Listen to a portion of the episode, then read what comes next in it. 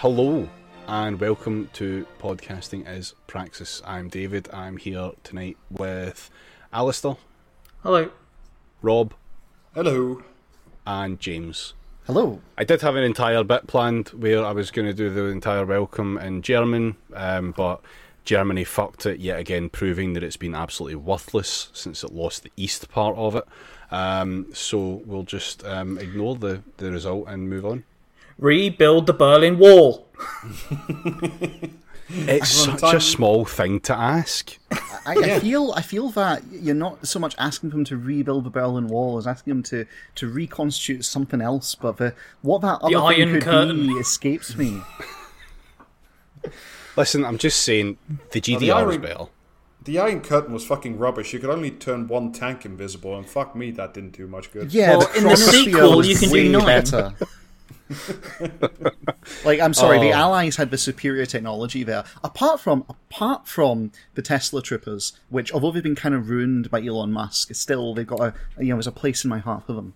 The most significant thing about those boys is that they can't be run over. Yes. Is that true? I didn't know that. That is true. That's Damn. uh, that's your that's your hot red alert two tip. Which, if you consider the, the Tesla connection, that's quite an irony. It is. Um, right, okay, But can, so can we've they be blown got, up inside their own vehicle? That's the most important question. Do you want What to if bin you off the put a te- podcast and go play Red Alert? What if you put a te- no, no, it's theoretical experiment. What if you put a Tesla trooper inside an Ajax fighting vehicle and then fired the main gun? Would it turn the Tesla trooper into paste? Uh, my sources say no. Okay, so David's dropped from the call. Um, oh, right, let, let's leave that apart because we, we've got a lot to cover here. Um, Yeah. I am suffering from the, the trifecta of being on painkillers, post vaccine madness, and heat madness all in one. So, the smoother an experience we can make this, the better for everyone. um, I'm still fucking recovering from last week's edit. Right. Oh, thank you very surprised. much I'm- for that one, though. Yeah, I'm, I'm honestly surprised you're still talking to us after that. To be perfectly frank. I'm only doing this on the promise of alcohol, which is yet to be delivered. Um, Oh yeah, that's true. We did, we did promise you that, didn't we? I, I might wait till you're Right. off the codeine, David, if you don't mind. Uh, honestly, the cocktail's probably what I need right now. Anyway, um, let's just we'll start off the usual way with some little nuggets of news stories we'll talk about, and then for the main topic, we'll get this out of the way just now. We're going to be talking mental health stuff, so just consider this your content warning if you didn't bother to read the show notes. And we will be talking about mental health, the provision of it, and some of the issues that you can come up and face within that, as well as talking about some personal experiences on this episode. So, if that's not going to be your cup of tea, you'll know to cut off just before the interview, and you can enjoy the news nuggets, um, and then you can dip back in for comment or commentary at the end. Otherwise, let's go. Yeah, though fuck knows why. If you're suffering from mental health, you'd listen back to comment or commentariat, but hey ho. Um, anyway, It's character building. What, is in making up a guy to get mad at? The, the problem with No, comment and commentary. these guys make themselves up. Yeah, the problem with comment, comment and commentary is they are all real guys. yeah, that is the worst part. I don't know. real. I'm not. I'm not sure about that Money Coots figure. It seems a bit fake to me. It does seem very derivative. Well, speaking of uh, fake money coots, shall we shall we talk a little about um, people who are retired or may not be able to retire in the future? Uh, BT. Oh, that was going to say that's me until you said BT. yeah. Um, B- BT in a, Different in a reasons you can't retire, Alistair.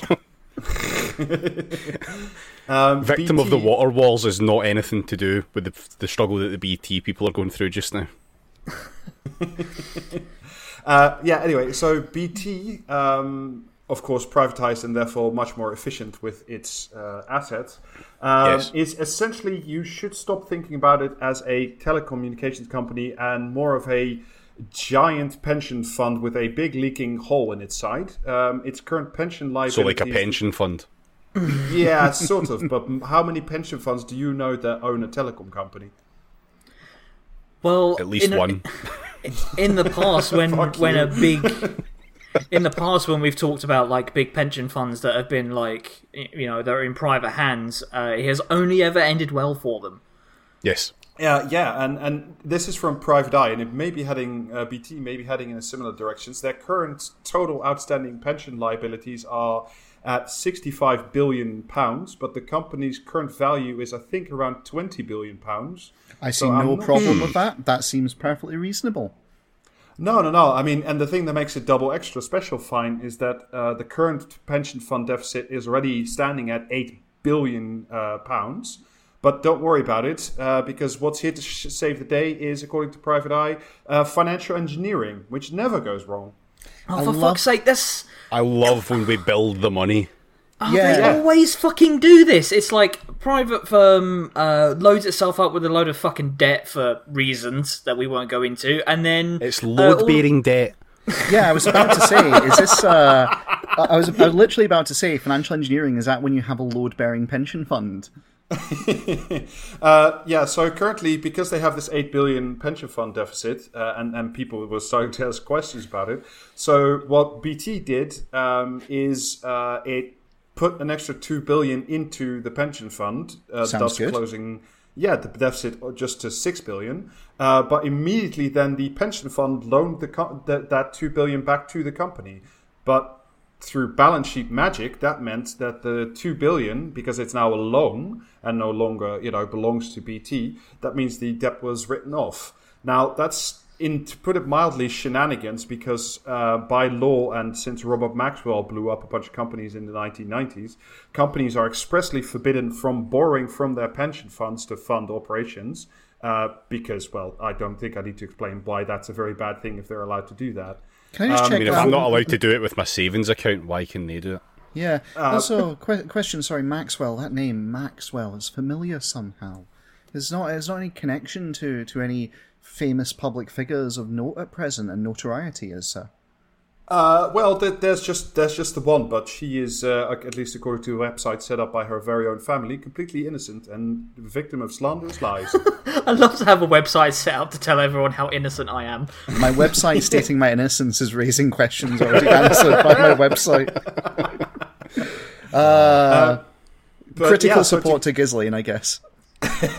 So to, to get around uh, this particular law that companies are not allow, allowed to borrow from their pension fund companies, BT found a really difficult way around it, which is a shell company, uh, particularly called Britel Scotland 2. Uh, where BT borrows money from uh, Britel Scotland 2, but weirdly enough, that fund is wholly or mostly funded through its pension fund. So I it's just want not to say, borrowing. like, this this fucking name, Britel Scotland 2, it's like, we can't just call it BT Scotland 2. We have to put some other letters in there as well. I'll be honest, I hate the concept of Scotland 1 enough. I don't need a Scotland 2. Um, so yeah, like it's not borrowing from its pension fund; it's borrowing from a shell corporation, wholly or mostly funded by its pension fund, and that, of course, makes it completely legal and all right. So don't don't you worry your pretty little head about that. And apparently, know- they're also um, Uh, I do. I do want to say, Rob, the amount of things you've been telling us not to worry about recently has been causing me some issues. My Uh, don't yeah, That's worry the shale about zone meme. Keeps Yeah. getting hotter every year. Probably nothing. Don't worry. my don't worry about it podcast warnings has people asking Oh, questions, etc., etc. et cetera, No, et what, what I love about this little detail is the reason they call it Britel is so that if someone does a search on Companies House for BT, it doesn't immediately pop up. exactly, yeah, That, that's, what that is. Yep, yep, that is exactly what that is. Um, so, uh, apart from that, apparently uh, the the UK pensions regulator is also telling pension funds that they can't get involved in like too esoteric a series of investments anymore because they're correctly worried that you know if they load up on on SPACs and bitcoins and fuck knows what and those all collapse that you know there's a giant hole in the UK's pension funds which the government would then need to fill. But BT for some odd reason doesn't think that that is necessary because they've got sound investment strategies of you know sticking money in, in their own pocket and going oh look where that came from so I, I love to deposit fifty pounds in the bank and then take it out and say, "Oh look, I'm fifty pounds richer than I was before I put this money in the bank," and then just keep doing that ad ad infinitum until I'm Yeah. a millionaire. Well, I mean, as long as the economy is based on material realities and everything is on the up and up, BT has absolutely no problems. And I, for one, see absolutely no no reason to suspect that that will ever change. I mean, uh, all of this really does come down to the fact that the fundamental principles of accountancy and balancing debts and servicing them is actual bullshit. It is very Yes. well constructed Oh, bullshit, are but it is actual bullshit. Are we coming back to money is fake and bullshit again? Because um, Well, it, like here's the thing. I feel like like, I need to ring some kind of bell. it's like it's, to be totally honest, it's it's stacks of bullshit because money is fake and bullshit. We've been over this before, but no, no, this is the accountancy we use to track money is also fake and bullshit. So it's bullshit all the way down. Yeah, yeah. Imagine four pension funds on the edge of a cliff. The economy Money works works the exactly same like way. that. Yes. Oh So my yeah, it's fine. I mean, you know, if you work for BT or maybe your parents uh, once upon a time worked for BT, don't worry, it's all good. It's fine.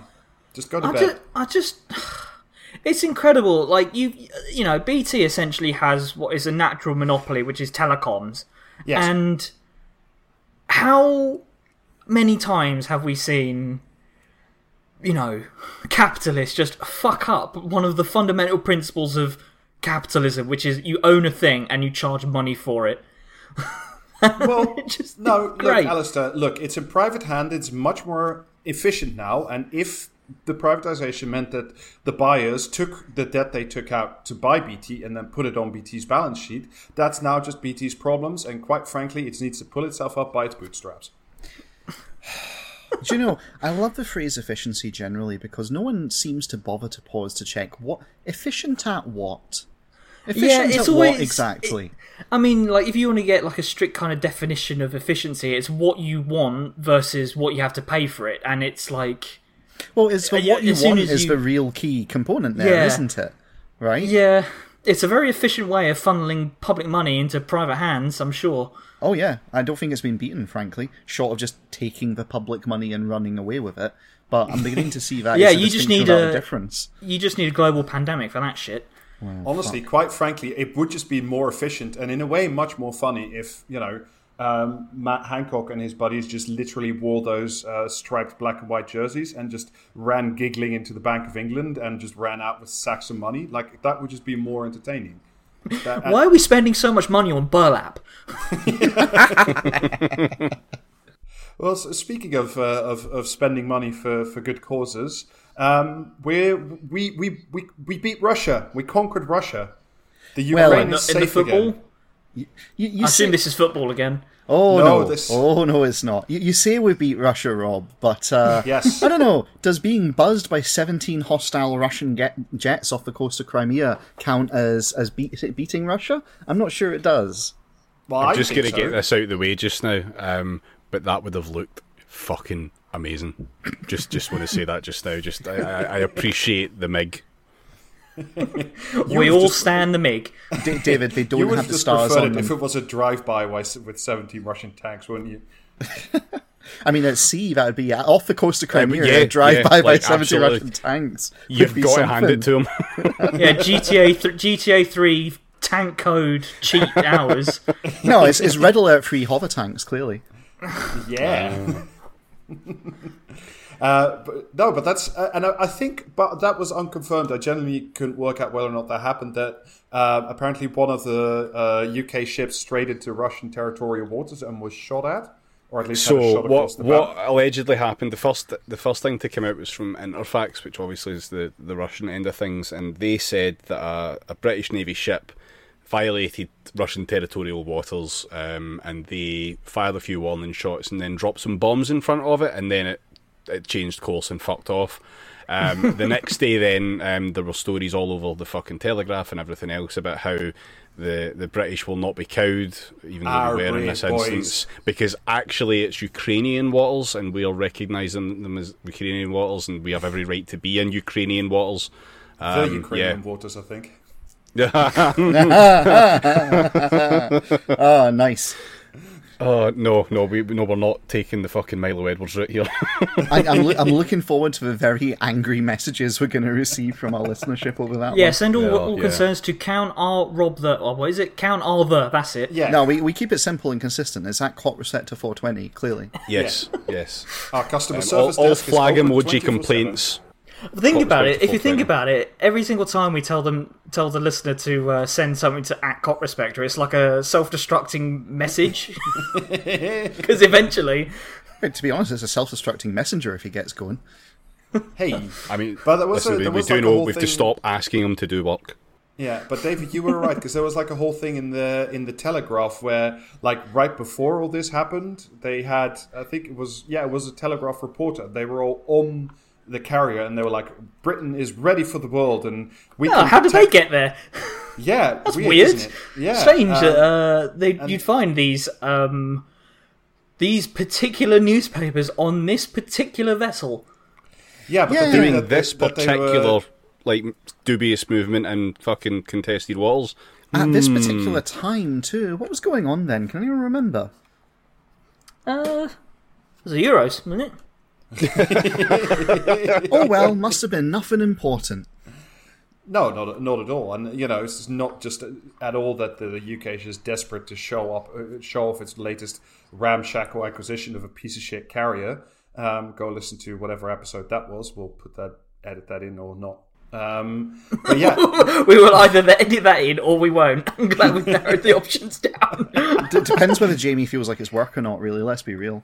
Yeah, um, but yeah. So the, they were all saying like, "Look, we are completely ready for the Russians and the Chinese and the Iranians and whomsoever will threaten our beautiful new carrier with our beautiful new planes on it. Ten of which, by the way, were owned by the U.S. Still owned by the U.S. Navy. So it's interesting. Amazing. It wasn't even we- the fucking carrier. It was a fucking destroyer that breached the waters. And Yeah, then we yeah, promptly lost the fucking MOD files at a bus stop, Yeah. which, is, Yeah. which is a fucking classic. Uh, don't worry, about like I don't know if you're aware of this, but a solution has been found to these problems, right? Oh, all right. I'm all ears. Go. Well, yeah, well, so obviously Defence Secretary Ben Wallace gave a statement on all of this, right? And wouldn't you know it, the titans of politics, the Liberal Democrats, have the solution to these problems, right? Because clearly the issue here is we don't actually know the real story, and we'll never know because you know the, the, each side has a contested reason to give their spin on it. Russians say we're in their waters, we say we're not. Oh man, you can't arm Willie Rennie. He's he's like the platonic ideal of unarmed, essentially. Unarmed and disarming. Yes, to an extent. However, no, the, the Lib Dem spokesperson for defence, Jamie Stone MP, has a brilliant solution. Um, and I'm All just going to read his statement in full, okay? The report by a BBC correspondent that HMS Defender was harassed paints a very concerning picture. The Secretary of State must set out exactly what took place. Her Majesty's government must ensure that a continuous global positioning live stream can publicly validate the true position of all our warships at all times in real time. This will help keep our warships safe and clearly identify acts of aggression based on false claims of ships' positions at any time. British warships go on Twitch.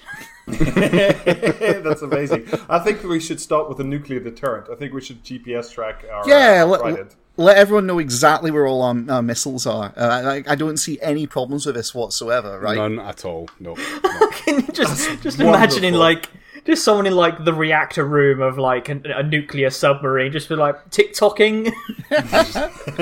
just like no, sorry. Oh my god right. You've just you've broken me a bit. Because i'm now picturing you know how like twitch has had this whole thing with hot tub like you know um streamers? I'm just i'm picturing that but it's just some bloke sitting in a ring floating off the side of one of the uh, submarines that's got trident on it just kind of bobbing along being filmed from the deck so to speak i just i'm loving this absolutely loving I'm more this. keen at the idea that you can like just play drops with playing by bits to harass Oh, them. how many- just how many bits? constantly playing the fucking USSR anthem Yes. on the fucking Trident subs.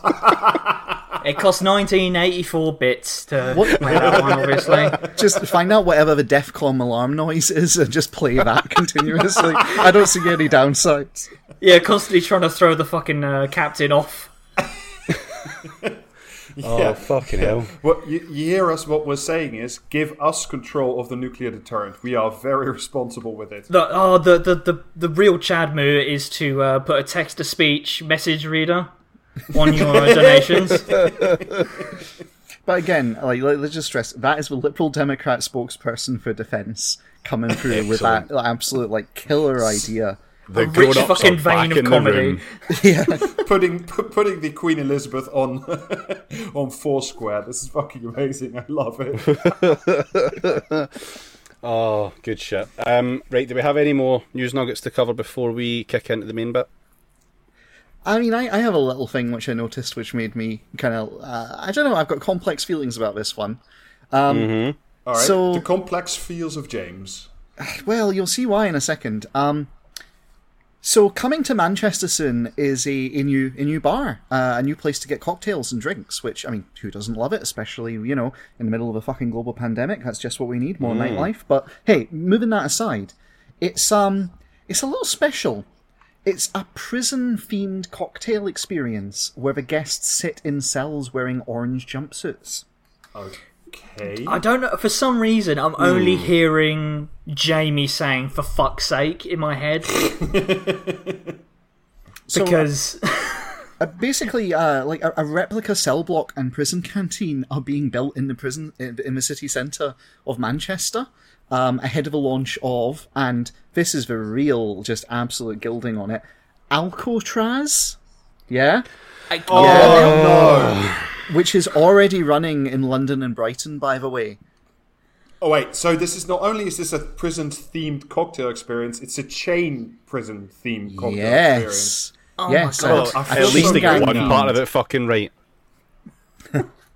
They also, um, it, it's brilliant. Visitors or inmates have to smuggle alcohol oh, past the how warden. fucking kooky!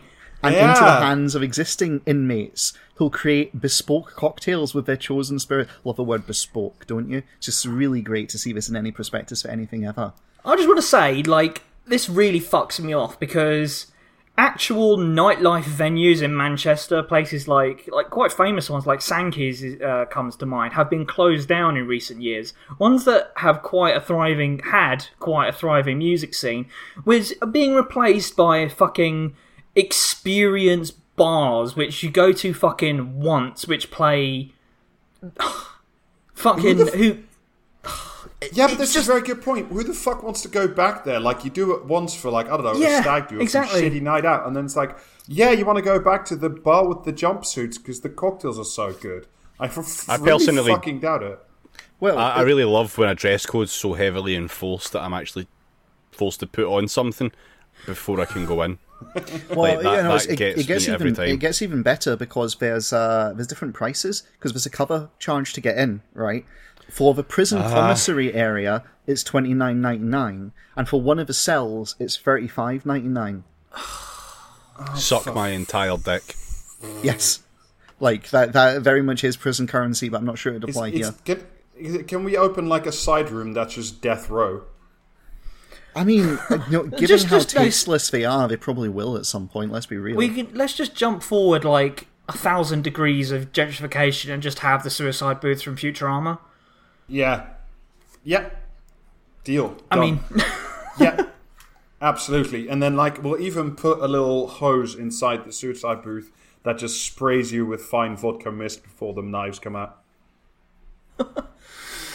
But don't worry, it, it is creating local jobs, right? Because it is Ah. a theatrical experience manned by a cast of Ah. actors, including bootlegger bartenders.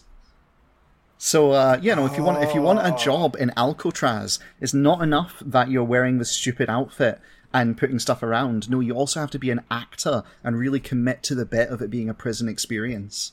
I'm sorry, but every single what, fucking where- time where I try I'm- and pronounce the name of this place, I would I would 100% of the time call it Alcatraz.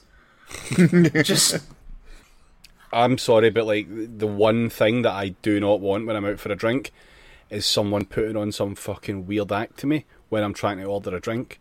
That sounds like the most fucking painful experience, especially after three or four drinks.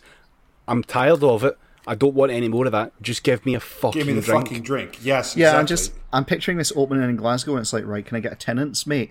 I'm not sure if I can smuggle that. Listen, mate, none of your bullshit. I just want a Tennent's. How fucking hard is it? Like, we closed within the first night, guarantee it.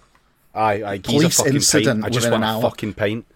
If yeah, and if I Oh. can put on my like snotty hat as well, like I'm gonna bet quite a significant amount of money that the cocktails are gonna be fucking shite as well. Well, I mean, if you bet thirty, what is it, thirty four ninety nine, then you can go find out for us. No, thirty five ninety nine. It's not even like a you know pretend it's not thirty five quid. It's thirty six quid less a penny for reasons. Can I, can I expense that on the pod account? Nope. No, Well, then fuck you, I'm not going. you can expense it on the pod account if I can expense a PS five for streaming purposes on the pod account. How's that? That's not the same value.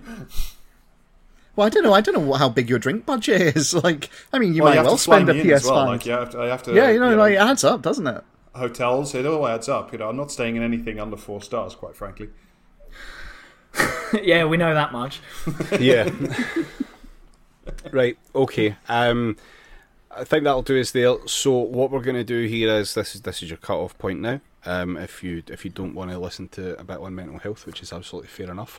Um, but we have an interview that's been pre-recorded that's conducted by Rob with Alistair and Alistair's partner Melina. So here we go. Enjoy.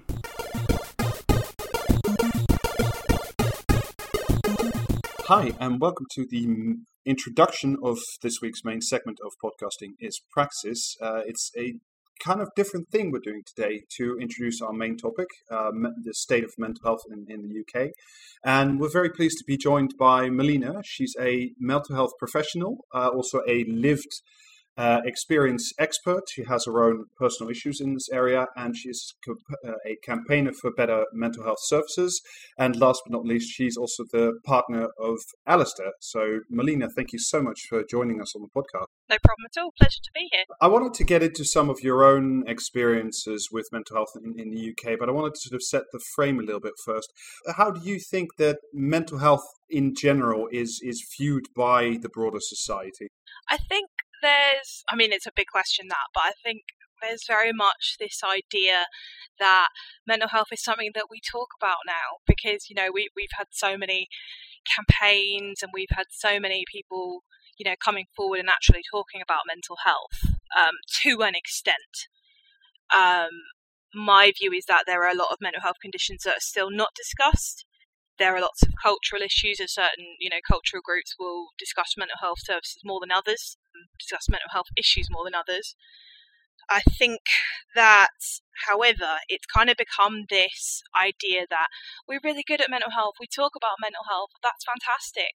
But the problem is when it actually comes to having a mental health problem or disability and you turn up to, you know, services to the NHS to try and get treatment, that's where it all just seems to go dark and it becomes very difficult to get that treatment despite being told to reach out for it. A lot of things seem to get washed in like a sort of self care. I don't know, just eh, you know, things are labeled like take care of yourself, and uh, like as as though once you take care of yourself in whatever abstract way that take abstract form that sort of a takes. Guardian top five tips of mental health: one, do yoga; Yep. two, don't drink alcohol before bedtime. That kind of thing. yeah, like these well-being tips, which you know that that's actually they're actually really good for people who maybe don't have severe mental health issues or actually just daily life. You know, like we all know that getting sleep is going to improve our well-being, but I think there's a very big difference between your well-being and your mental health. Yeah, uh, So thing, yeah, things like yoga and that, yeah, okay, for some people that will improve their well-being. Mindfulness, some people that improve their well-being. But if you've got a severe and enduring mental health condition, mindfulness alone probably isn't going to do anything. No, certainly not. You write, I think, very well on, on your blog. And what I wanted to start with is this question of self worth and how we construct self worth in UK society. How does sort of what you see in the broader society and, and what society tells you, how does that inform your own self worth? This honestly is a is to me a really a really like big issue, strong topic because a lot of our self worth is kind of built up around yeah, so it's kind of built up around your career and your ability to work and your ability to earn. Yeah, For, like you know, when you're a child, what what do you get asked? What do you want to be when you grow up? It- It's you know, what do you want to be when you grow up? They mean, what do you want to do to make money? Um, Yeah. it, it's very much it's focused on that, isn't it? And that's your whole school. I mean, the whole school system is focused on you going out and getting a job, or going to uni, getting a degree, and getting a job. It's all very much you know job focused, which you know for people who have like a long standing mental health conditions and disabilities, that's really hard because you grow up knowing that your worth kind of comes from the work that you, you contribute. Yeah. Um, and then you might not necessarily be able to work. yeah. So your your monetary contribution to Yes. to UK society is what Yes. determines your self worth. I mean, we're not even Yeah. out of the shadow of, you know, the strivers and skivers rhetoric of, Mhm. you know, the coalition and Cameron governments, which, you know, were horrendous for the interests of disabled people of all, you know, of all stripes, mental health and physically. Yeah, I was I was saying like it's still that's still the same today. It's very much instilled in a lot of people from when we were growing up. You know that you know you don't you don't something my my mum actually would say is like you know you you go to work. You go to work. Like it, you you never live off benefits. You always look after yourself. You go to work, and that's just what you do. Yeah, rugged the way that individualism, people are- basically. Yeah, yeah, and the way that people who live off benefits are portrayed is like villain or demonized, really. Yeah, because because they are not productive members of society. I mean, I, I experienced Yeah. only a small part of this myself as a cis white male, but I switched my college degrees really sort of two thirds into one degree and then made myself extremely miserable um, and then switched into doing English literature. And, and the comment I got most, not from like my friends and my direct family, but from like the secondary, you know, aunts and uncles, that kind of stuff It's like, but why would you change? Because, you know, your old degree would have brought you, you know, like you would have had a chance of a, of a higher paying job, essentially, was the gist of it. And when I tried to say, well, it made me terribly miserable, that didn't seem to sort of compute because it was, you know, oh, but what are you going to do with an English literature degree? And I, you know, prou- proudly answered, I'm going to be a podcaster when I grow up. But, you know,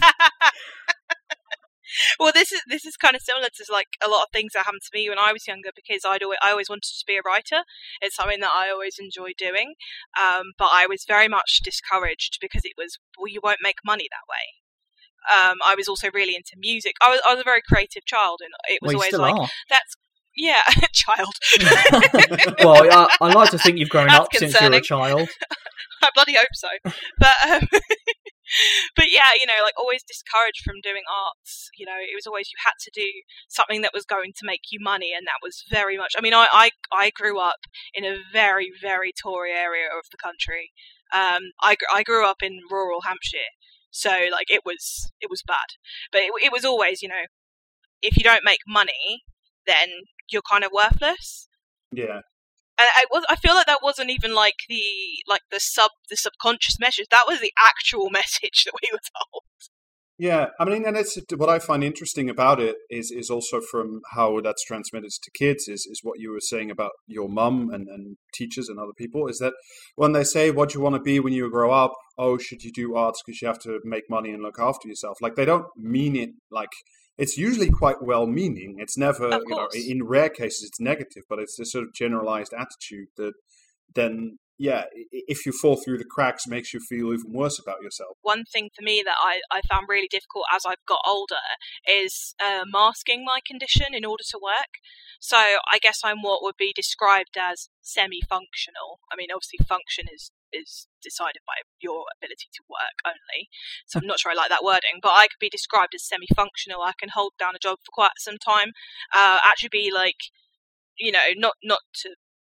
But actually, be not not to big myself up, but be actually really good at my job, throw myself into it properly, uh, and then I get ill because I've been masking all my symptoms for so long that I get horrendous burnout, um, and I and I just drop out of the job or um, end up going off sick and lose my job. So Yeah, I I was wondering about that sort of as a side note, but I, I read this. You, you wrote a little bit about it on one of your blog posts. Can employers actually fire you at some point for having mental illness and, and burning out or stop paying you? Like, can they actually dismiss you for mental health reasons? I mean, that sounded just appalling to me, but Uh, The answer to that is they'll certainly try. yeah, so if you're not part of a union, they will try and most likely succeed. Um, obviously, if you've not been part of the job for very long, uh, so for example, you work for the NHS for under a year. If you go off sick for more than four weeks, you don't get paid. Um, so obviously, it and you know that's better than most jobs because usually you you know you wouldn't get paid at all at that point. The NHS will pay you for up to four weeks, but of course after that, you know that's it. Your your income just drops, and if you're you know having to pay high rents and things, it's just just just you're not going to be able to afford to do it really, and you're going to probably be dragged back. And then of course when they when they take you back in, um, they don't they're not flexible. Um, and this is not just the NHS, this is all employers that I've been involved with. They're not flexible, so they claim to have flexible working. But for example, something that I asked when I uh, worked at my old job was to um, go on to nights because nights for me would be less stressful and I could manage them better because they were in a block. And their answer to me was, well, no, you can't go on nights. And I was like, well, why not? And they were like, well, because if everybody wanted to go on nights, then we'd have no one to work the day shift. And that was just their excuse, even though they knew I had, you know, a mental health condition That's and bizarre. disability. Sorry, that's Yeah. also just a bizarre answer because, like, uh, unless you staff your entire hospital with vampires, like, you're not gonna, like, not everybody's gonna want to do nights. That's, I mean, I, my sister is a is a medical professional as well. I mean, and I know how she feels about doing a number of nights in a row, and like, that's generally not something most people would voluntarily offer to do in the first place. Yeah, like there were there were colleagues that I worked with that were asking to do only days. Yeah. And they were being refused. Yeah, it's another one of those things that, um, I mean, you only really got an answer to the question of could you actually work nights, uh, you know, in order to like to facilitate uh, like accommodations for your for your health uh, after you spoke to the union. yeah, and the union turned around and they were like, "Yeah, of course you can. Why not?"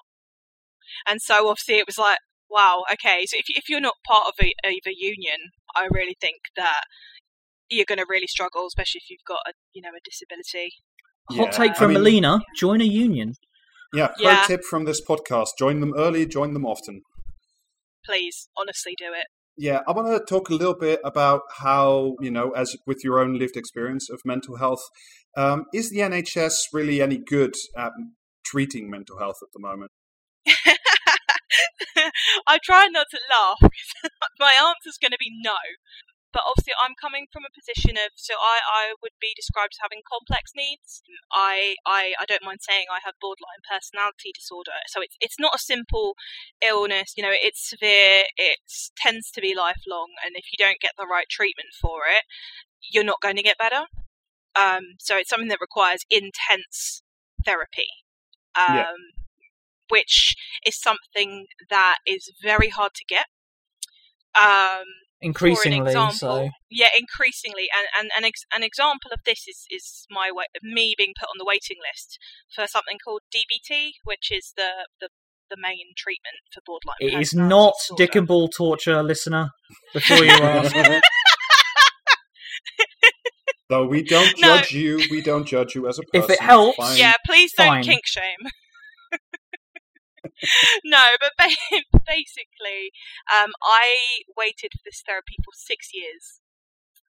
Um, Jesus Christ. yeah, it's so like it, it's not normal waiting times. Um, it kind of occurred because yeah, so I moved from Hampshire to Essex, and nobody had told me at the time that actually Essex didn't offer DBT um, to people that weren't inpatient at the time. Sorry, just just to, just for my own clarification, inpatient Mhm. is Yeah, so if you are an inpatient, it means that you are in hospital, um, and this is only for people that are in hospital at long term at the Okay. time.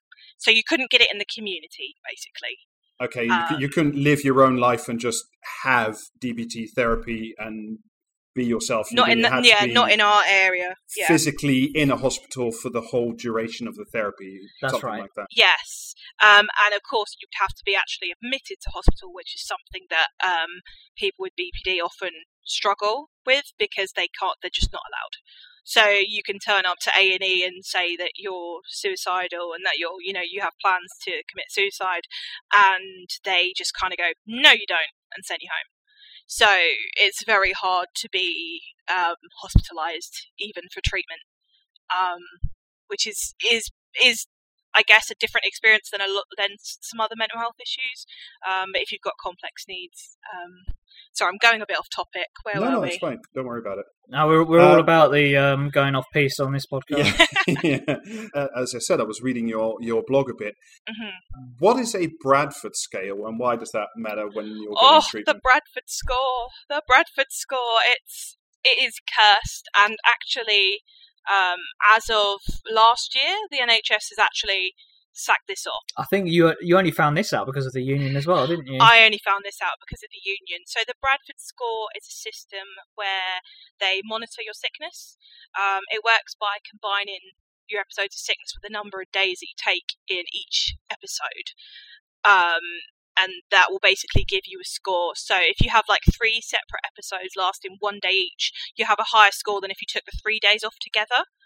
Um, so you know, it actually sounds like this isn't, you know, like this isn't too bad to begin with. Maybe like, you know, like oh, it's because of people taking sick days off for no reason. But obviously, if you've got a disability, it's quite often that you will have to take a sick day.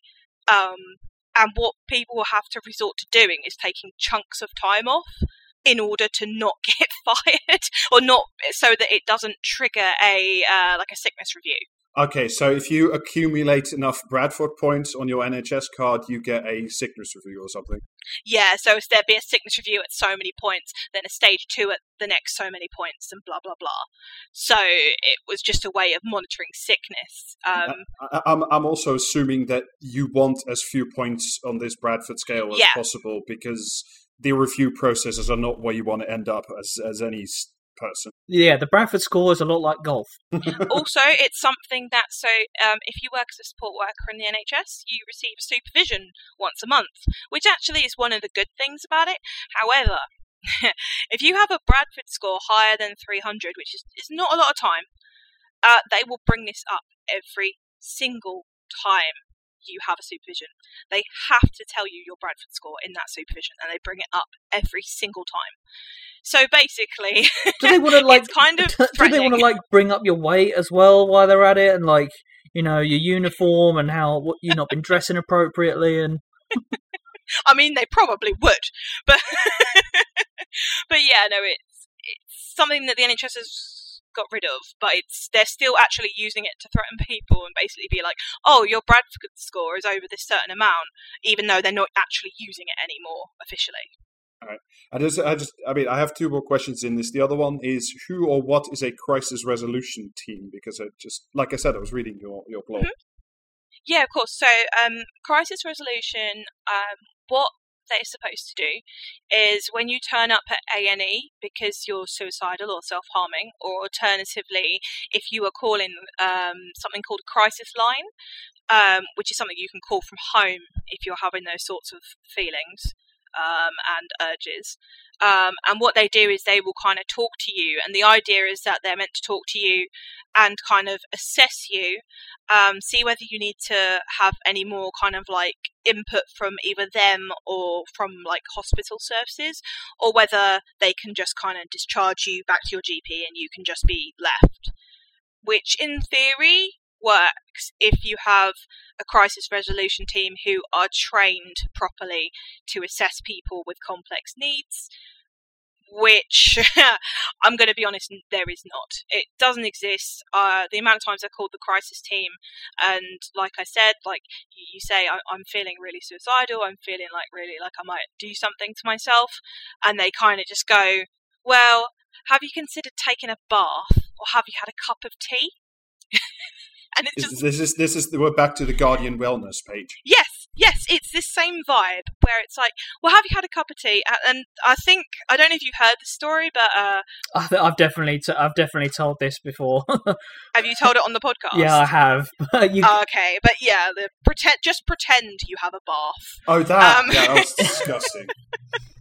yeah, But like, if you go on, like, if you go on, I I know probably not all of you guys uh, have access to, or like use TikTok, but there's quite a big community of people with uh, BPD on TikTok, um, and their experience is universal of the crisis team, always being told these things. Um, yeah, it's it's something that the crisis team were once told that might help people, but the thing is, these things help people when you're lower down, so like you're not at the crisis point, you're just not feeling that great, and it's ways of distracting yourself. But when someone is at crisis point, all of this information is completely useless. Um, I mean, I I, I teach um, uh, like complex needs awareness to NHS staff, and um, this is something that we always say to them like please stop suggesting people to have cups of teas and baths because when your mind is in a crisis point you know you've got all your adrenaline your cortisol running you ha- you cannot make these like sort of decisions to do these things when your mind is overwhelmed with the crisis um, Yeah, but they no, I just mean, haven't yeah. picked Yeah, this up the, the, the acute crisis point is probably not where people are in sort of a fit state to, to run a bath and put some lavender candles on. Or, I mean, absolutely not when when Melina's had crises in the past, and you know I've been there. There, e- even if I ran a bath for her and got her in the bath, it it's too late probably at that point. much. Yeah. yeah. i wouldn't get in it Well, yeah, exactly. And So is, I is this something you you've seen a lot, Melina, in like your own experience that that even mental health professionals within the US get a lot of things wrong when they're treating people with sort of I assume you mean the I know UK there, Rob. yeah, um, uh, with sort of longer term. I, I don't know, chronic. I don't know if that's a word. Mental health issues. yeah so sorry can you ask the question again rob because i got distracted by us Yeah, yeah, no, it's, it's, it's fine. Yeah, that happens frequently to the best of us. Um, Fuck you. Uh, I mean, you were talking about how when even when you're talking to the crisis resolution team, they have this sort of "oh, you take a bath" thing. Is there is this something that you've experienced a lot? That even like NHS professionals, even sometimes on the mental health side, they get this stuff wrong when they're treating people with. I don't know if Oh, chronic yeah. is the right word, but with serious Yeah, mental yeah, health so- issues. yeah, I mean, I, the, I guess the wording that we've started using now is complex needs. Um, so, like I said, I deliver this training, and the reason that this training has actually come about is because mental health professionals had absolutely no idea how to deal with people with personality disorders and complex needs. Um, because it's not simple. You can't just give someone like a, you know, you, you can't treat it with just medication. You can't treat it with just CBT or um, some other talking therapies that are more you know more available um, and kind of all the skills that these professionals have learned in their role doesn't really teach you to deal with complex needs. Um, so what happens is professionals become really frustrated with their service users and patients because everything they do doesn't seem to work. And so unfortunately they kind of tar these patients with this brush of you know um, you're not treatable I can't do anything for you. You're using services and it's costing money and it's not helping you. I always Alternatively, things like uh, another thing is like you're attention seeking, uh, which is a yeah, a like you're big, doing big it out problem. of spite. Yeah, yeah, exactly. And, and the amount of times that you know I've been taken to A and E by either either by my mum or by Alistair, and the way that we've been treated there as soon as they know my diagnosis is absolutely outrageous. And this has been in in hospital stays as well. This has been in like community mental health teams. Um, and like I said, crisis resolution. So it's it's across the board that this is this is the way that people with complex needs are treated. It, I mean, it sounds a bit like sometimes the answer, even for professionals, is you should just pull, pull yourself up by your bootstraps. Yes, yeah, exactly that. And, and to be honest, like most people who you know have got complex needs have been told this their whole lives by their parents, because we very much have this a vibe in this country of like you, you know you just deal with it. You don't tell people how to deal, you just but you just deal with it. And, Yeah. and that was kind of the thing. It was it was that you don't let yourself cry in public. You don't show your emotions. You don't do any of this. So of course, when I was you know growing up and I was coming out with all these emotions and unable to kind of control them, I was just told, put up and shut up, basically. And, you know, like my, my, my parents, you know, my, my mom's great now, but she didn't have a clue. Um, and, and she, she'll admit that herself. Like, she didn't have a clue how to deal, how to deal with a child like me. This sort of lack of of training and lack of personalized attention is this systemic throughout the NHS? You think? Yeah, definitely. I mean, there is there is an improvement coming out of some of the London trusts, um, as they've realised that what they're doing isn't working. So you know, the people that they would be, you know, the complex needs people that they're treating keep coming back and they couldn't understand why these people keep coming back. And it's because you know the system's failed them and the treatment isn't available. But this is kind of this is an idea that's kind of coming out of london very slowly but these are the london trusts they get a lot of funding. I do not see this improving in the uk as a whole for a very long time if at all. Um, I, I'm I'm actually of the idea that things are going to decline um, because yes, because what the NHS has done is they've a lot of their services are now charity services. So, for example, um, whenever I go to like if I go to A and E or if I go to my doctors and you know talk about my feelings, they'll basically ask me to bring Samaritans. So um, the Samaritans have taken over as part of the service. Um, Mind um, are running a lot of our crisis services now. I mean, they're a lot better if you can get to Mind, but these are charities. Um, and what's happened is there's an organisation called Time to Change. Um, I don't know if anyone's heard of it, but they're an organisation committed to uh, like removing mental health stigma, and they just lost their funding as of March. Um, and I feel it's a thing to come. Uh, it's it, it's a sign of things to come that the, that basically government funding is going to be pulled from the charities, and because all the charities are you know running parts of the NHS that the NHS can't handle themselves.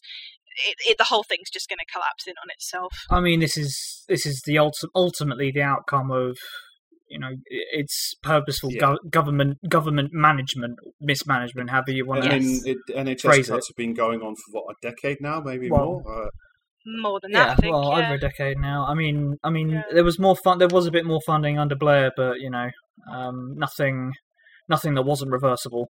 Yeah. yeah. So, as as a result of your experiences as a as someone who who has uh, mental health issues, you ended up writing a formal letter of complaint to to the NHS, and did that make things better in the end, or like what was that process like for for you to sort of put your thoughts on paper and then whether or not you got results out of that.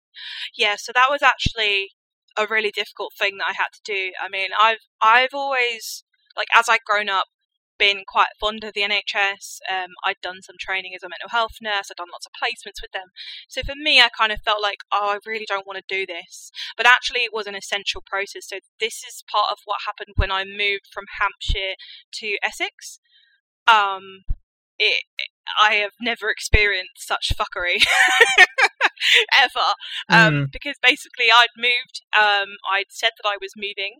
Um, Hampshire, like um, so Essex requested documents from Hampshire because the NHS system isn't linked up properly.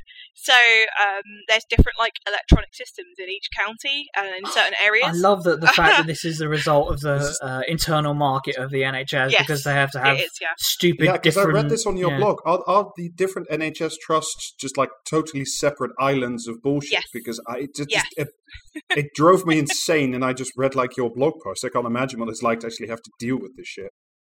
Yeah, yeah. So like even like moving like two hours, not even two hours down the road, like one hour and a half down Other the side road, of London, right? basically. Other side of London ha- meant that they needed to request documents from one trust to the other, which is fine, right? That's fine. You can, I mean, it could have been avoided by it being linked up as it should be, but you know, fine. But my basically what happened was the GP refused to give me any kind of referral to mental health services until my notes had been sent over. Um, which I'm like, okay, let's get the notes sent over then. Hampshire just did not comply whatsoever. Um, I'm not sure what the reason was. Um, I feel like Essex didn't try hard enough either to get the notes. Um, and basically, it resulted in what we found out my notes being lost. Um, yeah, just just completely falling into a void didn't, wherever that was. Didn't the person in charge of the um, Hampshire Trust end up having to resign? Like, yes, uh, they they resigned uh, about three four months after that had happened. Um, so when I wrote, a com- so I wrote a complaint to Essex and Hampshire because basically I, had been living in Essex for six months and I still hadn't been transferred to any mental health services, despite having had um, an A and E, a few A and E admissions. Um, because it's just of, obscene. Uh, it's, yeah. it's disgusting. Uh, yeah, I'm sorry. Yeah, like, like, it was outrageous. Like I honestly couldn't believe it myself because it, it just really And I, I think I remember, like, even like Alistair begging people at one point, like, to get this sorted out because I was so unwell. Like, I was so ill, and and I didn't even have the option of going back to stay with my mum because I was no longer on their books. So I was in this kind Limbo. of like limbo Yeah. land, yeah. Um, and I I remember specifically. Um, like this is I, I don't mind talking about this, but obviously not everyone might want to listen to this. But um, I I had a I took an overdose um, during this time because I hadn't been able to get any help and I just couldn't see that I was going to get any better or that anything was going to improve. And when the um, paramedics kind of came to see me uh, to kind of take me to A and E, Alastair explained like what happened, and the paramedic kind of off kind of said like, "Oh, well, that's not any way to get seen, no, is it?"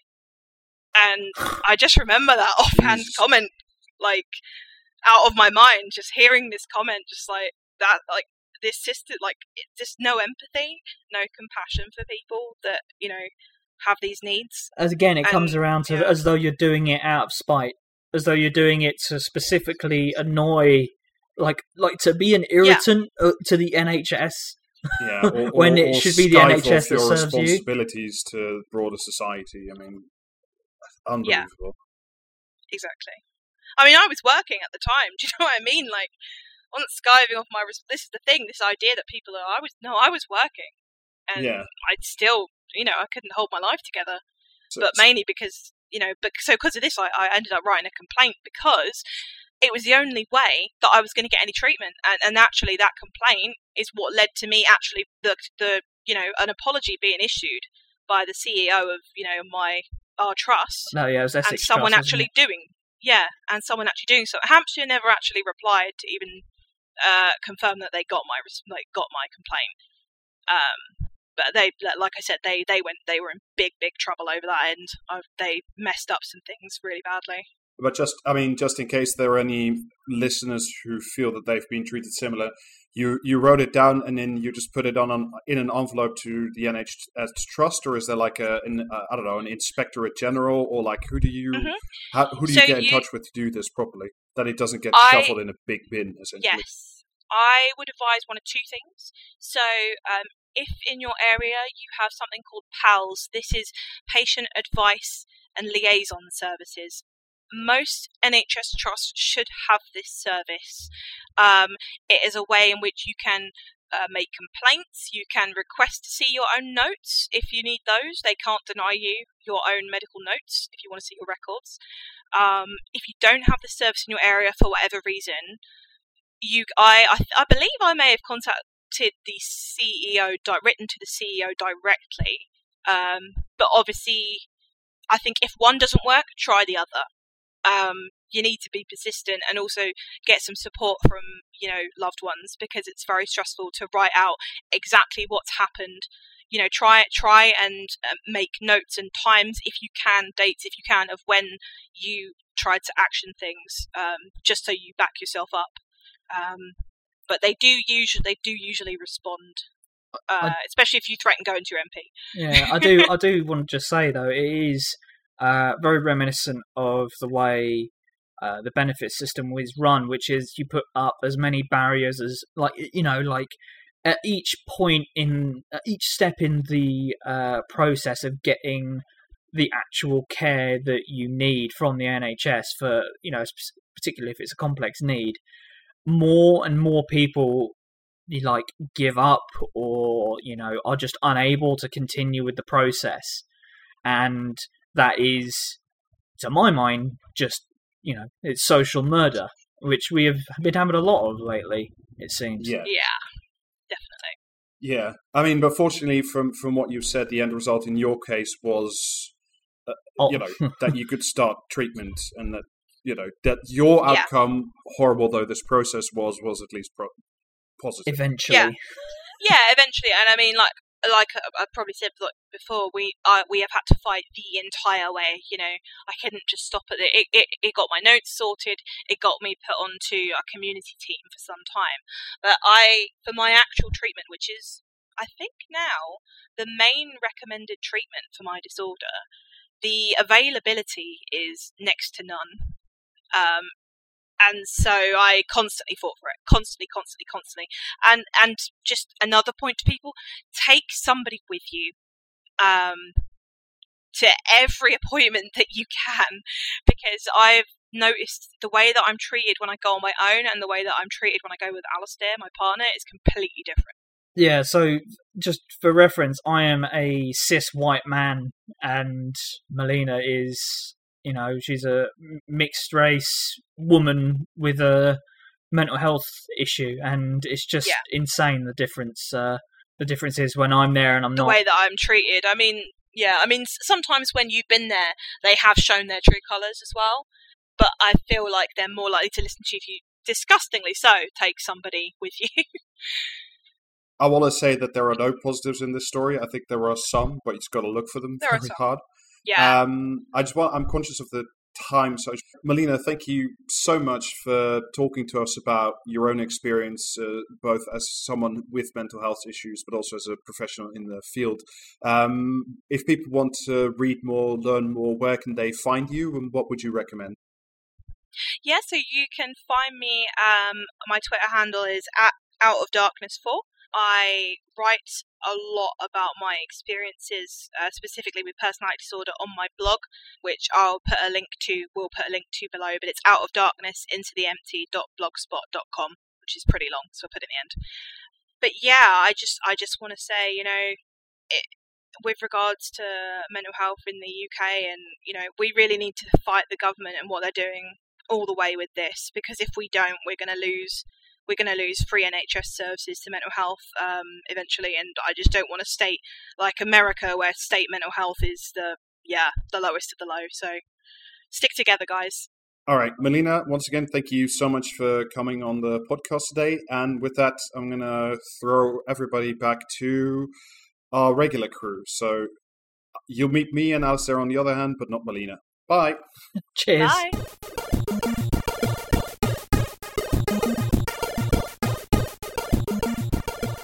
All right, and we are back.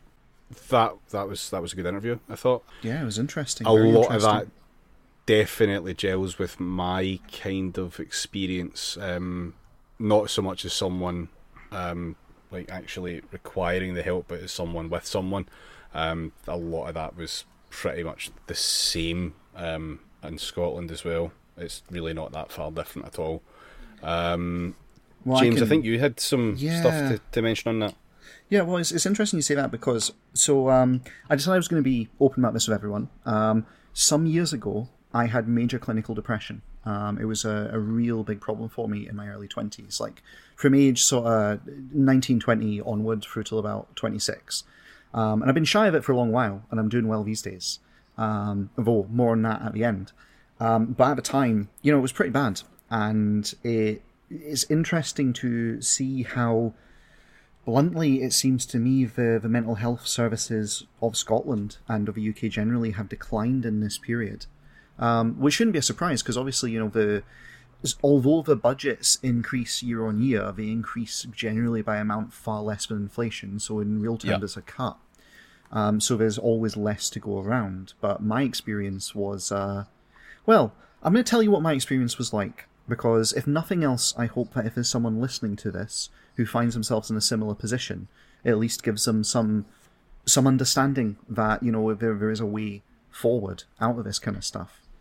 Um, so without wanting to get super heavy about it, around about age 19, um, a whole bunch of issues in my life all caught up with me at once. Um, Um, sorry, sorry to interrupt you, James, but uh, can you tell us sort of roughly what year this was? Because I think that the setting the political scene for for this going down Yeah, would be yeah, helpful. can actually, um, as I as I do the math really quickly. In my, uh, yeah, it was. It was 2004.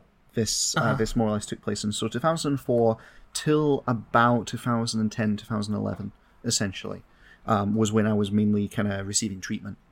Um, so in 2004, I I really had my first major depressive episode. Like as it turns out, later I would discover that I'd actually been depressed pretty much all of my life, starting from about age seven onwards, because my mother died when I was eleven. She died from cancer, and my family were not the best at dealing with things. Um, and we'll just we'll, we'll gloss over that happy point. But the point was that I came away with depression, but I was a I was a high functioning depressive. Um, I was able to do a lot of the the things that were expected of me, and where my performance was obviously degraded, um, you know, it kind of was it was just taken in stride as being, oh, that's just how James is essentially, and no one really gave it much thought beyond it. Things came to a head though, um, around about Christmas time, 2019 into 2020. No, what am I saying? Excuse me. Things came to a head though around about uh, Christmas 2004 into 2005, um, when I actually became suicidal. Like, really was a danger to myself. And I didn't want to be a danger to myself. This is a thing. Like, I felt I was in danger of doing harm to myself from being overwhelmed. Um, and I thought, I don't, I don't actually want this. I don't want to hurt myself. But the way things are going, I think if, if this night goes on, I'm going to end up in a place where I feel like I will. And I was scared of myself. It's a very, very weird situation to be in, where you're afraid that you're going to lose control and uh, over your own faculties and hurt yourself as a consequence. And so I reached out to family and I got taken up to the local hospital, which, as luck would have it, at that time, I don't know if they still do, had a mental health ward. Um, so I went up, was assessed by the out of hours kind of emergency kind of you know um, nurses and doctors um, who asked me all the relevant questions. And at that time, unlike today, there was actually resources to admit me. And what they basically said to me um, is that listen, you're not being sectioned because you've shown up here of your own you know recognizance and you you clearly recognize you need help. So you're not sectioned, none of that stuff. However, if you if you change your mind and try to leave before we've given you appropriate treatment, we are going to section you. And I was like, no, no, it's, it's That's always a fun conversation to have, isn't it? yeah, yeah. It's like you know, you're not a prisoner as long as you don't try to walk out the door. But it's fine. Like, I, I, you know, I wanted, I wanted to be there because I, I actually genuinely wanted help. I recognised that I wasn't in a place that a person should be in, and I needed Yeah. to get sorted. And so I was admitted to a mental health ward, uh, where I spent three days on it. Um, and that was uh, that was a very interesting experience because it was just like a regular ward on a hospital. The only difference was that it was gender segregated, unlike many of them in the hospital at the time. I know like co-gender wards are a thing increasingly these days. Um, and in addition, the uh, the doors locked. You know, you couldn't just wander out of it. You needed to be accompanied by a nurse if you wanted to go do anything uh, outside. Um, I think I left ward once to go down to the local kind of shop to pick up some like Irn-Bru. I think it was. You'll be pleased to hear, David, back when they had the real recipe. Yeah, the Um, good shit. Yeah, the good shit. But um, I was accompanied by a nurse who basically just took it as a jolly because she was like, oh, I want to go to the cafe anyway. So, and she actually just let me wander off because I think she pretty much cl- clocked that I wasn't, you know, a danger or anything to myself Yeah, at yeah, that yeah. point. Because the crisis moment had kind of passed, but they basically they held me in until I could get a proper consultation with a um, psychiatrist, basically. And my experiences on that were very, it, it was very interesting. The nurses were all very nice in a slightly keep sharp objects away from them kind of way, which is fair enough given the circumstances. Um, and the, it was, it was very strange. They, uh, they offered me drugs pretty much right away. They're like, listen, would you like something to, to make yourself kind of just take the edge off things, make yourself feel better? And I'm like, well, no, I, I don't want to, I don't want to take anything, basically. So they Uh, told the guy in the trench coat to just leave the ward then. Yeah, basically, yeah. but um, you know, they, they were they were basically like offering you know pretty fairly heavy duty uh you know medication to blitz me out of my mind if I wanted, and I didn't take it initially. But on day two, um, I did see the psychiatrist, and this was my first exposure to what bad mental health professionals can be like. Because here's the thing: like any job, you get people who are good at their job and should be there, and you get people who are bad at their job and clearly have a lot to learn. I saw the junior psychiatrist who was obviously in training on the ward, and he listened to my problems, and you know I talked through where I was at, etc. And he was very cold, very dismissive, and said, "Well, it just sounds to me like you, uh, you know, have problems, coping skills, emotional coping skills. So nothing, you know, not nothing important. We don't need to keep you on the ward. You should be sent home." Just very kind of not how you talk to someone who's actually in an existential crisis. Funnily enough, Yeah, Melina, Melina's uh, experiences of lack of, and you know, talking about lack of compassion uh, is uh, resounding with me quite a lot right now while you're mentioning this. yeah. I mean, was- like, just uh, if I can just chime in here, um, I've had experience of being with someone who was after three years finally given a, a, not so much an assessment, but like an interview to see whether or not um, further treatment would be given outside of the usual rotating here's six sessions of CBT and then we tell you to fuck off. Aye. And a social worker conducted that, and off the back of that decided nah, you don't need any more treatment. A social worker, like Yeah, someone no, not even fucking trained in it, and that's the state of it now. I know, right? At least back then it was conducted by mental health professionals. I'll say at least that, even if they were a bit shy. Um, So obviously, like you know, at the time, like I am, I'm just barely like a day shy of being suicidal, and so hearing this, basically hearing listen, there's not really anything wrong with you, just absolutely crushed me. So I did go back on the ward, and I did say, actually, you know what? Can I have some of those drugs, please? I just, I don't, I can't deal with where I am right now. And I'm pretty sure they gave me some kind of like heavy duty antipsychotic or something, because all I remember from that entire afternoon is lying in like a golden haze as the nurse is like in like clean or cleaner. I can't remember exactly who it was. I think it was a nurse was in cleaning up on the ward, preparing for a new person to come in, and I just was lying there and I just said, "I feel great." I am never taking these drugs again. And the nurse just bursting out laughing uh, as, as she overhears me saying that. Um, and yeah, then you know I came to like later that evening just feeling like I was absolutely fucked, like I'd been on David's codeine basically. Um, sorry, man, but yeah, so so that was my like initial kind of experience. I did explain that I was very upset and that I felt like I hadn't been properly heard. And off the back of this, the senior consultant spoke to me the next day and this guy was actually good. And he said, nah, listen, right, that guy's here on training and he doesn't really quite get bedside manner. And I was like, okay, so it's not just me. He's like, like, listen, when he's talking about coping skills, um, first of all, I think he's slightly wrong on that one. I mean, it is true. Everyone needs better coping skills on mental health. And he was just, he was much nicer about it. And he outlined that essentially, in his opinion, I needed to go on an antidepressant. And that would possibly be sufficient to get me over the current bout I was in. And then longer term, I could look at getting some better help, right? Yeah. And so off the back of that, I was prescribed, I think it was escitalopram, um, which is a pretty light introduction to antidepressants as far as it goes. But um, y- you know, in that interview, you were talking about the the social element of worth in society, right? Because this is not where my story ends. I didn't go on antidepressants; everything was fine. What happened is I came home from that and I told my family, "Listen, I need to withdraw from university for the rest of the year. I can't do this while I'm like this. I need to focus on my mental health." I didn't put it to, uh, across as cleanly as that because obviously I was a bit of a mess at the time and a far less experienced person. But that's more or less what I said to them. My family's response for was to say, "Well, we'll let you withdraw from university, but we can't have you be a waster. We can't just have you doss around doing nothing. so you need to go get a job. You need to get a job." They insisted know- that I go out and find work, and uh, I've just got to say, I've got to say, James, that is like that is the exact same experience that Melina had. Mm. She had to stop university for a year, and uh, and she won't mind me saying this. Her mum was like, "No, you have to, you have to go and go and work." Yeah. and it's just it, it was it was absolute garbage. It was awful. Um, I ended up working in a bowling alley. oh my god. Yes, I, I was the the guy at the time because you know I, I hadn't realised it was non-binary then. Another reason potentially relating to mental health issues, um, living as the wrong gender. Anyway, um, so I was like the the shoe person. You know, you get the pair of shoes when you go in. That was me. I was the one who was taking the shoes, spraying the shoes to clean them, handing them out to people, and then just generally doing general housekeeping. And it was fucking awful. Generally, just a genuinely garbage experience. Um, and the bowling alley was mostly um, like you get families in during the day, and it's like okay, that's cool.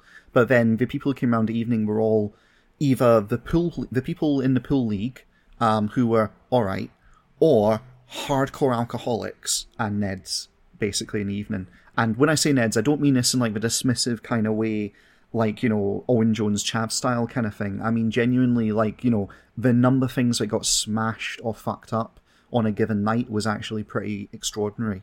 And to give you an idea what management was like in the place, um, we were just round the corner from a local taxi firm, which is still in existence, and we got straight up told, "Listen, some of the drivers come in here for drinks before they go on shift. If any of you report this, then you're fired." so, uh, Oh, yeah, right. yeah, great, great place. Um, need- needless to say, surprisingly, my antidepressants stopped working within like a few weeks of starting work Funny that. there. Yeah, funny how that works. And I ended up being put on a much higher antidepressant, uh, much harder, I should say, antidepressant, um, an SNRI. That's a selective. Um, what was it? Ser- yeah, it's a sorry, serotonin non-adrenaline norepinephrine, something like that. Um, reuptake inhibitor.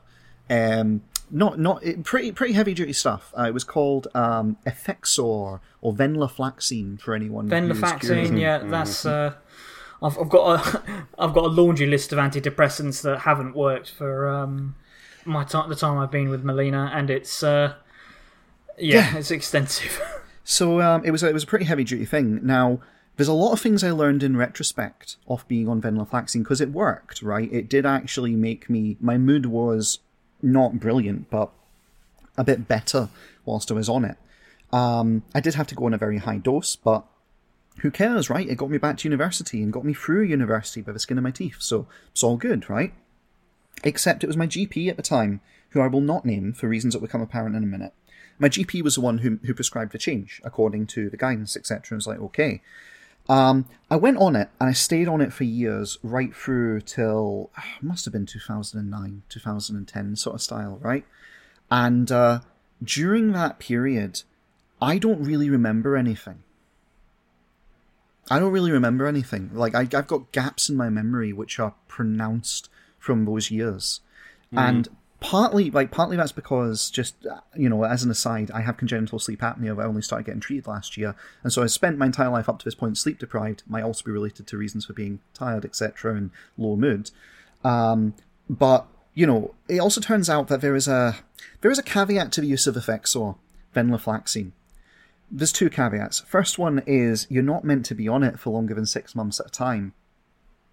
Oops. The second one, the second one is the higher doses are meant to be administered under an inpatient basis, i.e., when you're on a, a, a ward in a hospital being monitored. Oops. I was on the highest dose you can prescribe for it for years, and it turns out there is an off-label side effect which doesn't show up unless you're on on it for a prolonged period. Want to guess what that side effect is? I know the la- the laundry list of side effects these kinds of drugs can have, so I'm not even going to try and guess. Memory loss. Ah, That's why I don't remember much from that period. And here's how I found out. Like, here's the thing: the thing about memory loss is when you're subjectively in it, you're so blitzed that you don't realize, oh shit, this is a thing.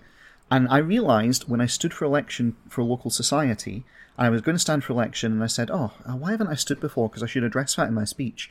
I don't know. I'll just I'll, I'll lampshade it and move on. And so I stood up to give my speech and said, "Well, I know I've not stood before." And then everyone in the room looks at each other. Someone sticks a hand up and says, "James, you've stood the past three years in a row." Fuck.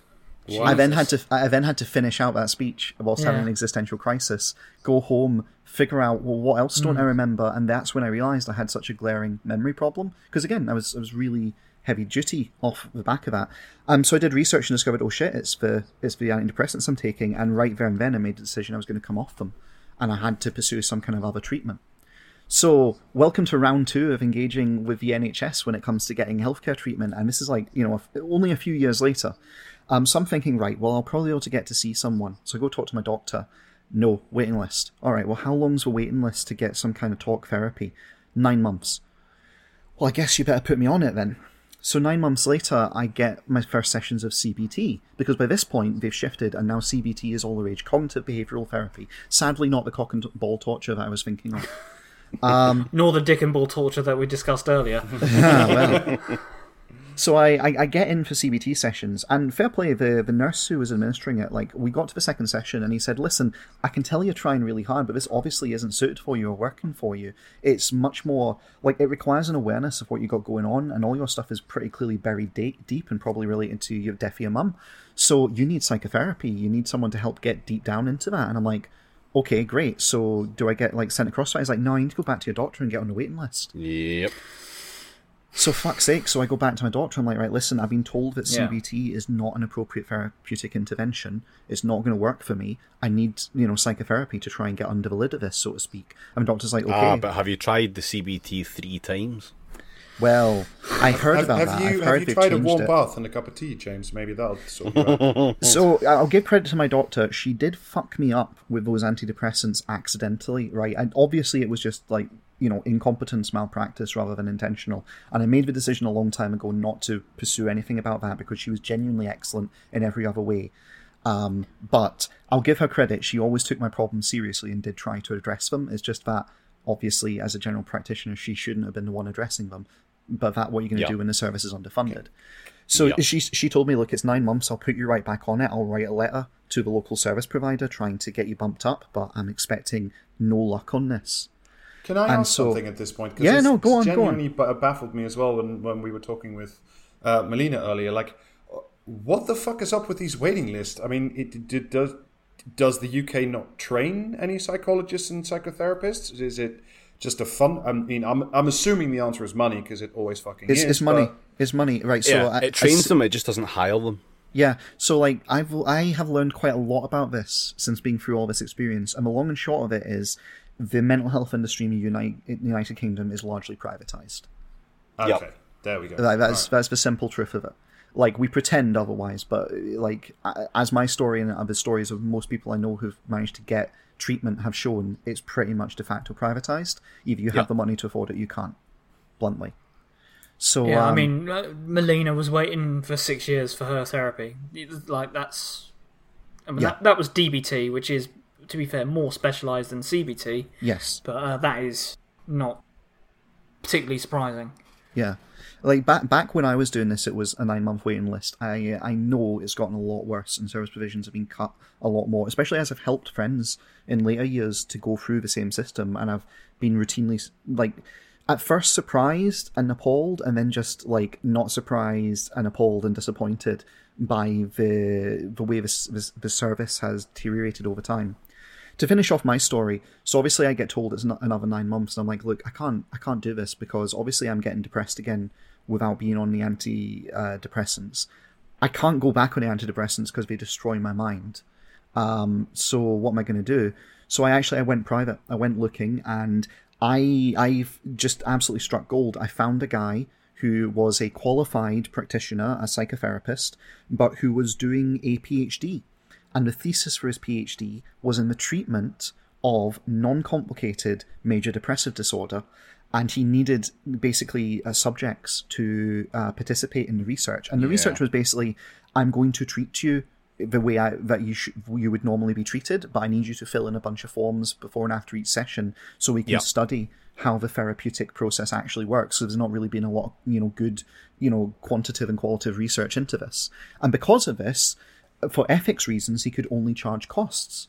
So I got therapy at twenty quid an hour for my That's psychotherapy. amazing. No, it's, it's excellent. Like genuinely, you like you know, if, if people ever say I'm a, I'm a lucky so and so, you don't know the half of it. Because without this, uh, I probably wouldn't be around. To be perfectly honest, especially he was also just I, I've got to say he was a stand up guy as well. And the it was for ten weeks at twenty quid. And at the end of those ten weeks, he says, "I'm not raising your price. I don't think it doesn't feel right to me. So I'll give you another twenty sessions at twenty. And if you want to go further than that, we'll talk about raising it after that." And I did psychotherapy and I really, you know, I committed hard to it and it worked. And I, I kept going, like, I got to the point where I was in clinical remission.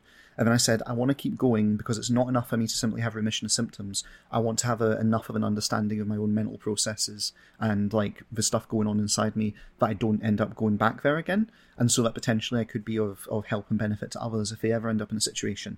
And so that's that's what I did. And it's, it's more or less mostly worked. And as a result, you know, everyone gets a, a spell now and then where they're a bit depressed, and I've certainly had those. Particularly, sort of lockdown has been interesting, and I don't. If there's any person who says that during lockdown we didn't get depressed a bit at some point, then I have to query what kind of super person they are, because I don't know anyone who hasn't been a bit down during it.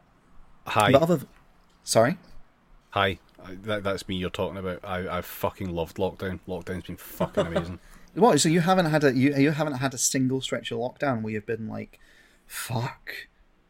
No, no, genuinely no. Um, the, the only bits in which I've done that is when lockdown started to be lifted too early. like those are the bits where I've went, oh shit, oh fuck. Um, no, like genuinely, I've not had a problem with lockdown at all. It's suited me down to the fucking ground. But then I'm, I'm one of those fucking weird niche cases for sure. Like I don't see that I'm remotely normal in that aspect. Oh, so it's, it's well, not obviously not because you're a podcaster, David. well, yes, this is true. so it's not communism gives you superpowers then. Uh, well, let's establish communism and then we'll talk. Ah, okay. but yeah, so my mental health's been pretty good off the back of that. Having said that, having said that, I do have a fair bit of. I've developed a bit of medical anxiety the past year, to be perfectly blunt, um, off the back of the several health scares I've had. That Yeah. you know, people who are familiar with my my uh, Twitter will be familiar with. So I am actually back on the waiting list for you know some anxiety kind of treatment at this point. But uh, like it's it's not it's not at clinically super dysfunctional levels or anything. I think it's just you know a natural consequence of all the shit I've had going on. But I like Yeah. the, the good news is, having been through that process before, I know what to look out for in terms of watching my own mental health. And to bring it all kind of round, um, that was my experience. Contrast that with what you just heard in the interview, dear listener, and what many others, um, if you've got friends or family who've been through similar experiences, they probably have horror stories to tell you. Um, it's only getting worse, and that begs the question of well, at what point do you have to do you have to criticize, right? And how do you how do you actually structure that criticism? Because I don't think anyone on our podcast is against the NHS.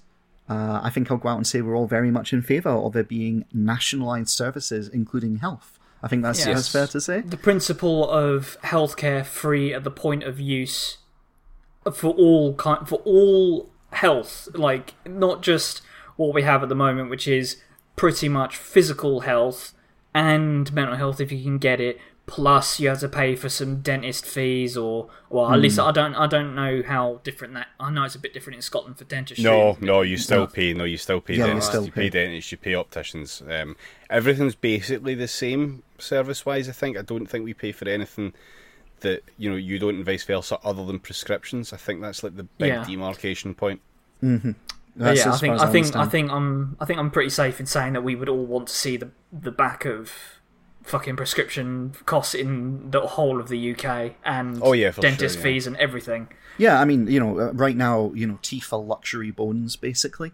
Um, Yes. That you get to have if you've got money. So, you know, that, that should be shy. I'd go even further. I'd say it's not just enough for it to be free at a point of use, but actually, so long as we have states, healthcare has to actually be managed by the state, essentially. It's not enough to do it by private provision uh, as long as it's free, because you'll still create those negative incentives. So we, Yeah. we all kind of, we all have this view.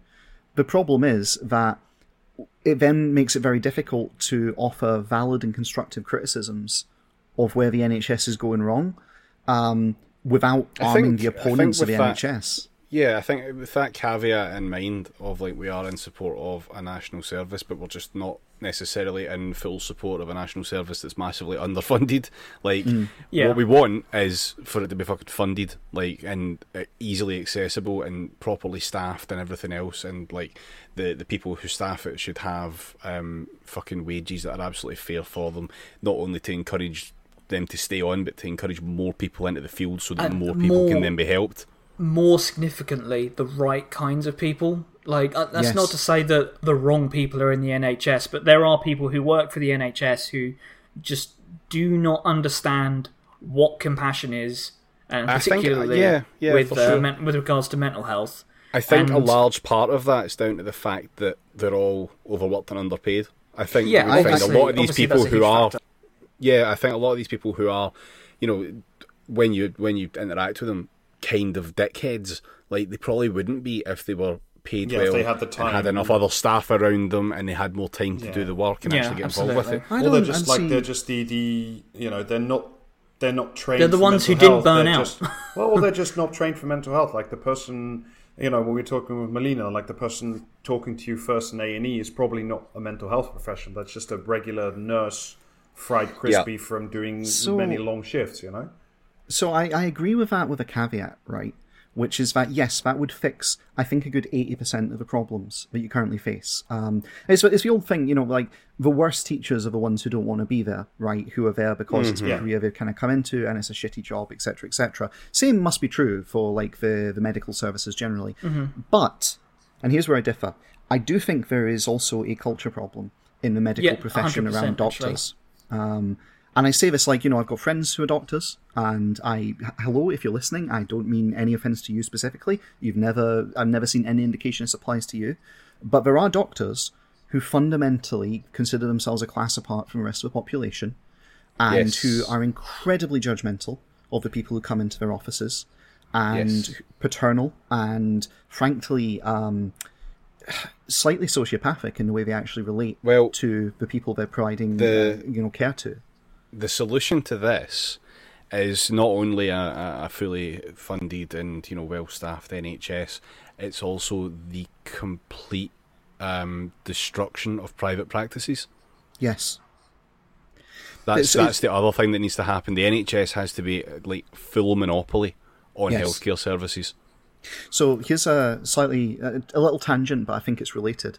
Um, one of my other doctors I've had, and I'm not going to name who again for a different reason this time.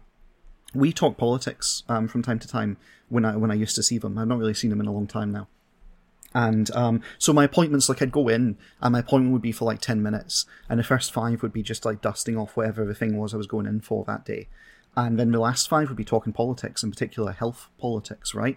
And round about the time of the independence referendum in Scotland in 2014, um, I went in for an appointment. We sat down and chatted, and he said, "Oh, I think this is this is ridiculous." I'm a doctor in questions from a originally from a foreign country, fully Scottish now, obviously, but originally comes from another another culture. And he says the medical profession here is very strange and weird, and actually a, um, a bit dangerous. And I was like, "How do you mean?" He's like, "Well, this doesn't get repeated with my name associated." And I was like, "No, no, no, I'd never. I'm not going to repeat it to anyone with your name." And I wouldn't. He's like, "Right, okay, so."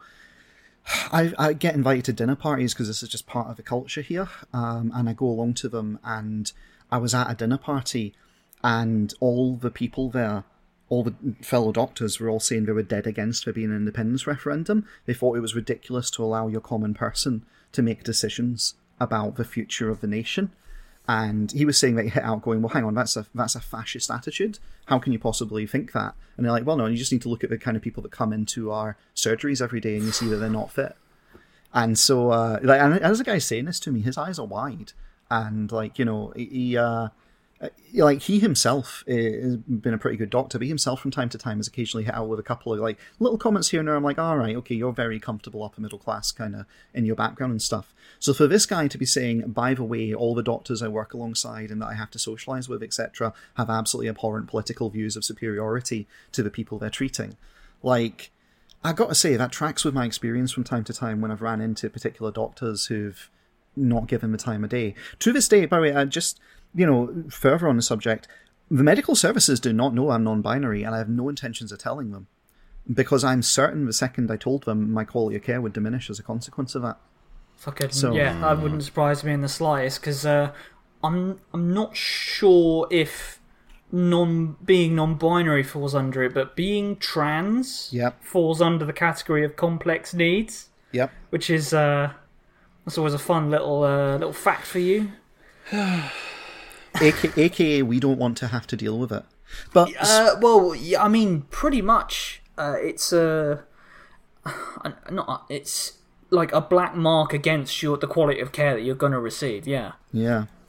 But, uh, you know, speaking of quality of care and not wanting to deal with stuff, we did have an article we were going to happily dump into our listeners' brains um, and to inflict psychic Yes. damage on them. Yeah. should we? Yes. Should we do that? We should. We should. So yeah, the reason I raised this is until recently, and that's the that's the only good thing. That's the, like I'm I'm putting the good news up front, listener. Until recently, there was a scheme. It's been discontinued supposedly.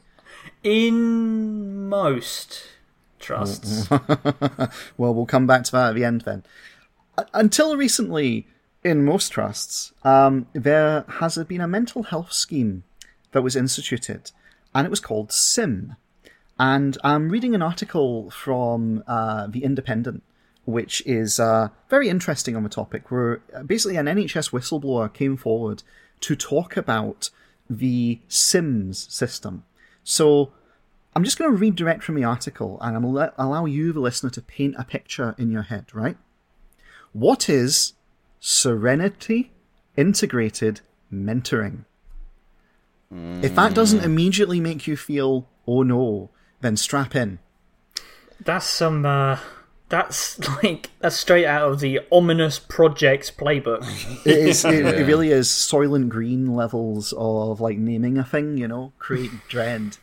Um, so, Serenity Integrated Monitoring, or SIM, has been adopted by 23 mental health trusts in England.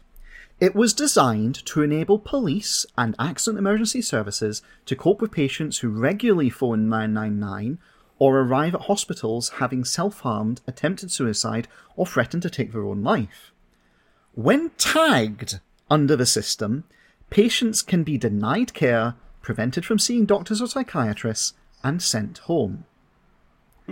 Christ. Do you know what? It's funny. It's funny how much uh, aspects of what uh, Melina mentioned while we were while we were having our little chat uh, about deno- you know these barriers that are set up to care, and Yeah, it's this great is to see uh, that being expanded into a uh, well into a a yeah mostly dismantled system. into a formalized scheme. I love it when things Yeah. are formalized into a scheme. That makes me feel good about myself.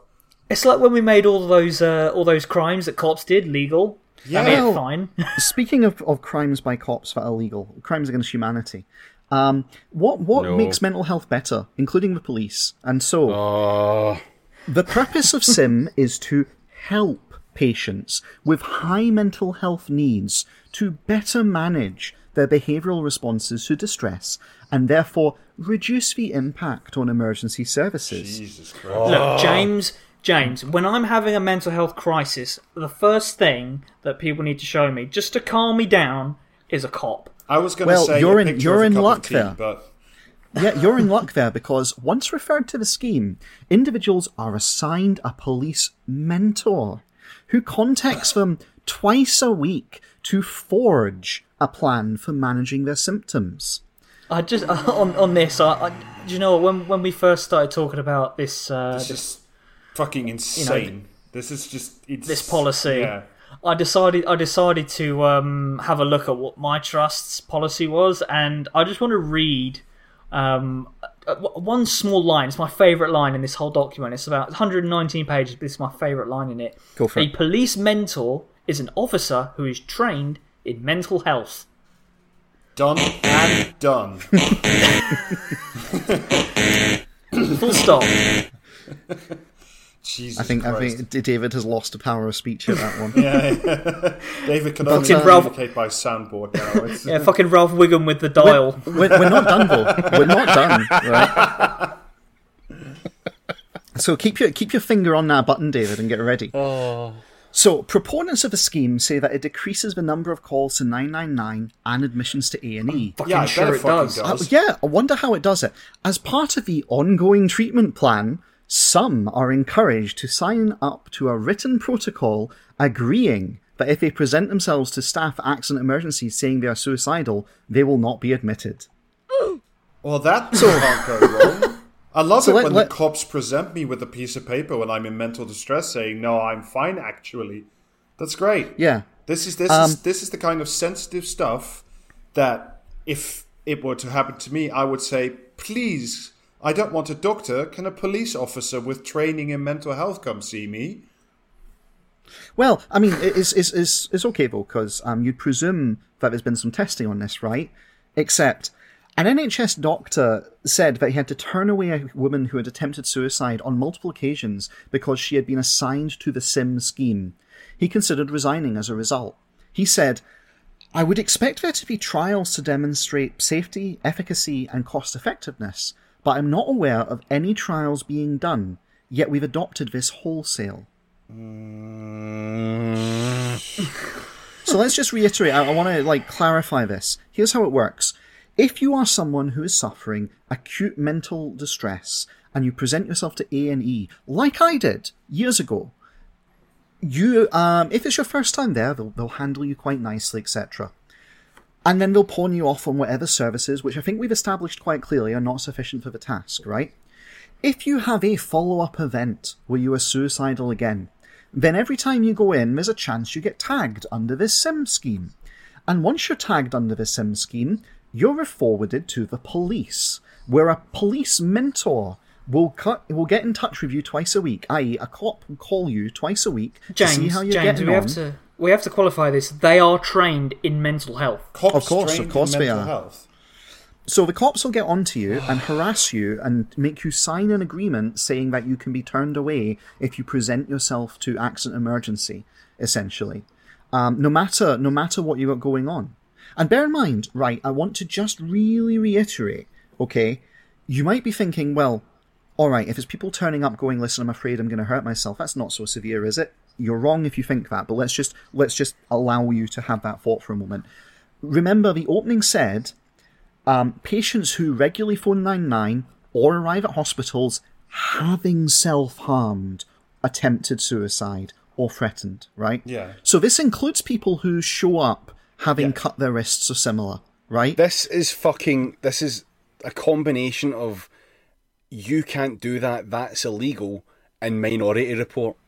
I Yeah. mean, this is. I, I, I You're being punished think, for like, a crime that you haven't fucking committed only because they can't get you after you commit that one fucking specific crime because you've killed yourself. Well, no, do you know what? It, man. it genuinely. I genu- it ge- I- sorry. I, No, I- I was just going to say it, what this is is them going, oh, we've got too much pressure on the mental health services, and accident emergencies are taking the brunt of it because there's nothing left over. Um, we can't have this. Uh, are we going to increase funding? No, just let the suicidal people kill themselves. Is what this basically Fuck's is. Sake, the I mean, DWP approach it- to mental it- health. it Yes. sounds- to me, it sounds like if you're working not as an NHS doctor or nurse or mental health professional, but if you're working in the upper management layers of the Department of Health or something, and this like this is the kind of scheme I can well imagine that if you're completely devoid of contact with the front line, and it's going to be some some prick in a suit, and you know you're going to be under pressure, as you say, James, to you know reduce the number of mental health cases on the front line, and you know maybe you're even sincere but kind of ignorant in your desire to, to do some good. I can well imagine that this this type of scheme sold by the right person uh, you know, oh, we'll get the police involved and there'll be regular contact. Like it has all the tick box Excel sheet shit that you know these types of bureaucratic schemes have. Because what allows So- you to do is sort of is to say, okay, well, I have you know, as part of this program, we have reduced the amount of people coming in because they're too terrified of the police or whatever. But like, you know, st- i- i- if purely what you're doing is numbers, Foxstein then this is the type of shit that does work for you because you have no connection to the real world. Rob, like do you know what? Do you know what's uh, what's good about this scheme is it was actually put together by a cop, so you know that well. they're So, Rob, what, what you're saying is here that actually the workers should be empowered to make decisions, yes? Uh, yeah, why not? I mean, you know, I don't know. If it's you know, they tried that in the Soviet Union. It didn't work.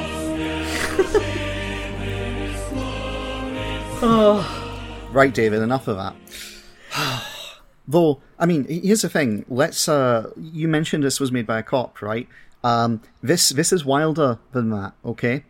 Um, I'm going to read elsewhere in the article that goes on a little bit about this.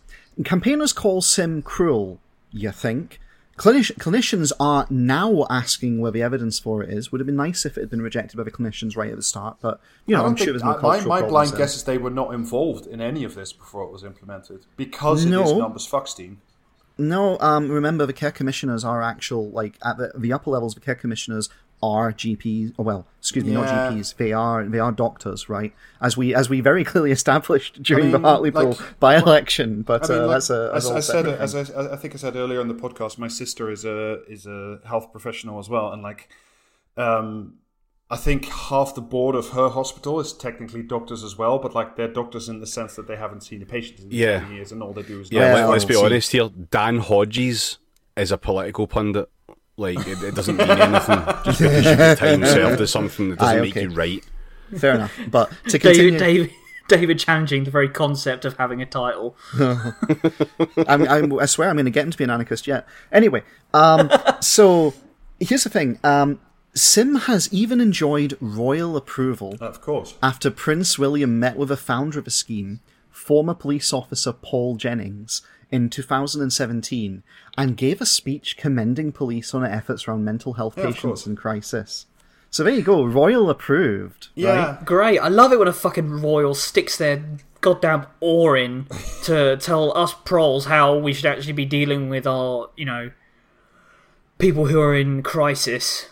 Great, because you you had like any actual understanding of what it's like to, you know, go through the grueling process of getting mental health care in this country. Fuck you.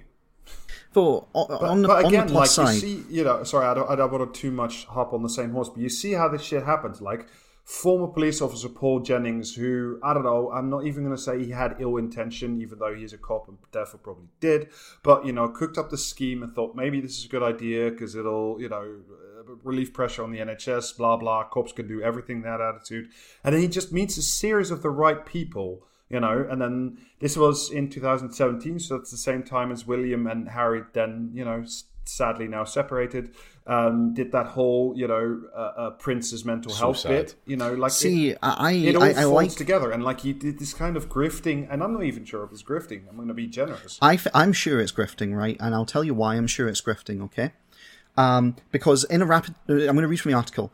In a rapid turn of events, the company behind the scheme, keyword, the company behind the scheme, meaning they were being paid for it, it wasn't hmm. like a voluntary organization.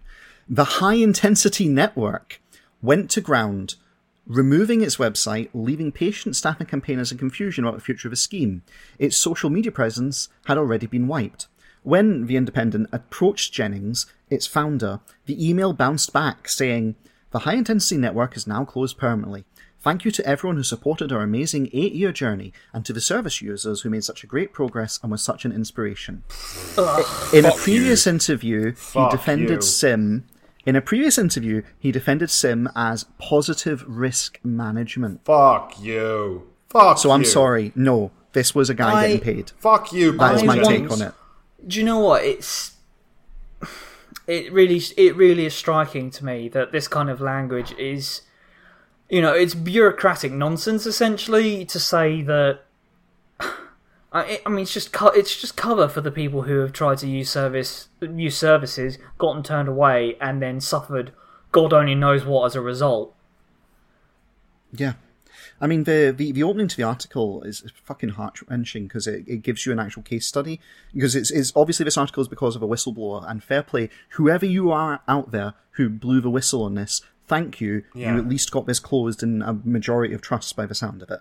But um, the story is pretty harrowing. Um, and I'm going to just read a little a little bit of it just to kind of set the scene. I won't go deep into it. Um, it was the police who brought Sally into accident emergency the night she tried to kill herself in her hostel. Now, well, that's a sentence and a half. Jesus, the night she tried to kill herself in her hostel. Jesus. Staff at the hospital were used to seeing her. There had been several previous attempts. This time, there was a new psychiatrist on duty who looked at her case notes revealing a lifetime of sexual abuse and knew that she needed to be helped. Okay, good. But he was stopped. Sally had been tagged under a relatively new, little known scheme that enables emergency services to turn away some of the most vulnerable mental health patients. It's called Serenity Integrated Monitoring, or SIM. It meant that Sally, her name has been changed, was discharged that night. Fuck you. Fuck you, Paul Jennings. Fuck you. The psychiatrist working on the front line of Britain's mental health crisis today turns whistleblower after speaking exclusively to The Independent about, about the controversial system that overruled his attempts to help Sally. And then this is a quote directly from the whistleblower. You've got people who are coming in with acute distress saying, I don't know what to do, I'm feeling overwhelmed. I relate to that personally. And rather than being dealt with in a compassionate way, you're pushing them away again, he said. This isn't about helping the person, it's about rubber stamping this person as difficult or branding them resource heavy users, and then you can kick them out. there's a Fuck you. running theme running theme of uh, people who you know people who actually need support from society from other people um, mean, it's- and it's and it's like you get to a point where you are truly desperate because you are you know needing help and because you're in need, you're most in need, you're most likely to be turned away. You need too much help for us to consider helping you. Well, I You're a mean, bad fucking investment. You know, if, if uh, That's we- how it works. you know, Alistair, we when we were talking to Melina earlier, you know, this is where we started. You know, it's the the duty of of the human or the citizen in, in the current British society or in most societies indeed is to be a productive citizen to produce more for society than you are scroungily taking out in whatever form. And therefore the end result of all this shit is is the sim bullshit that makes you a heavy user of services and therefore because you take more out of the system than you provide makes you a scrounger and that essentially means that you need to be stopped through numbers 16 or a policeman or, or Or literally cops, yeah. Or lit- Yeah. You, you just need to be disciplined until you are a mem- productive member of society or you need to die like Yeah, I mean, here's the thing: the structural forces at play here are laid bare just in that short story, which is why I wanted to read it. Okay, Yeah. because you know, here is a person who has suffered sexual abuse all their life, who's ended up homeless as a result of it, and in a hostel, who's repeatedly tried to kill themselves as a consequence to not being able to get the help they needed, even materially, or well, just straight up materially, right? Forget socially. This person needs material help. They're not being given it by society because society's neglecting them, and then ultimately society's washing their hands of them and telling them to get fucked, to literally, to literally, to literally fuck off and die. Yeah. and that is that is here's the thing. Paul jennings is a symptom.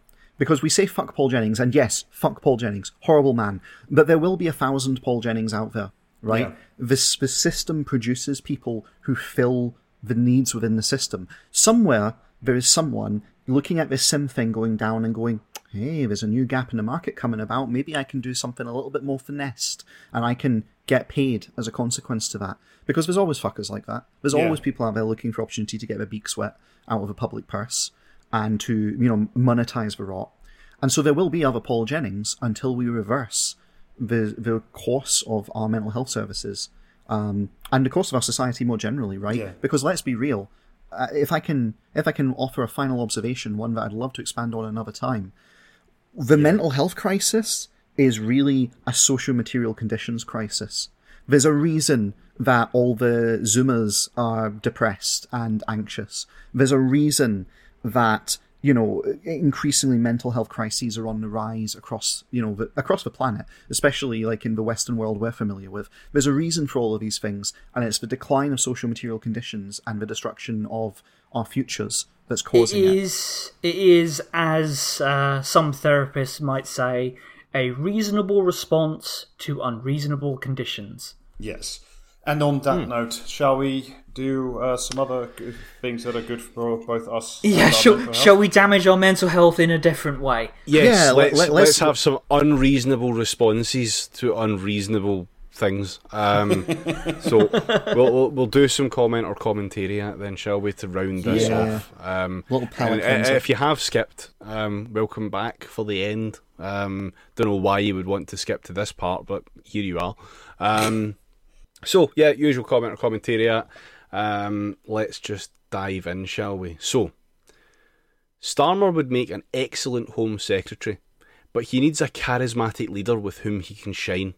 Sadly, Labour lost its chance to elect a great leader when they spurned Yvette Cooper for Corbyn. Ah. Comment or commentary. King, whoever this is. Commentary at that is that is commentary, commentary that of the is hun- Guardian. yeah, that's that that stinks of a, some fucking liberal dipshit in the Guardian. Yeah, I'm gonna say Pol- Polly Toynbee. Polly Toynbee. The Guardian. Why not? I'm gonna say comment in the Guardian. You're right, Rob. It was a comment in the Guardian. It's always this one that catches us. Always. yep. Well, we all guess Guardian to be fair, but uh, so I Yeah, think, no, I you- think we you could take vibe solace in that. Right, next one. This is the irony in Hancock's request on Friday for privacy for my family on this personal matter. There is no doubt his family deserves it, but a great many other families would have been grateful for more privacy over the last 15 months.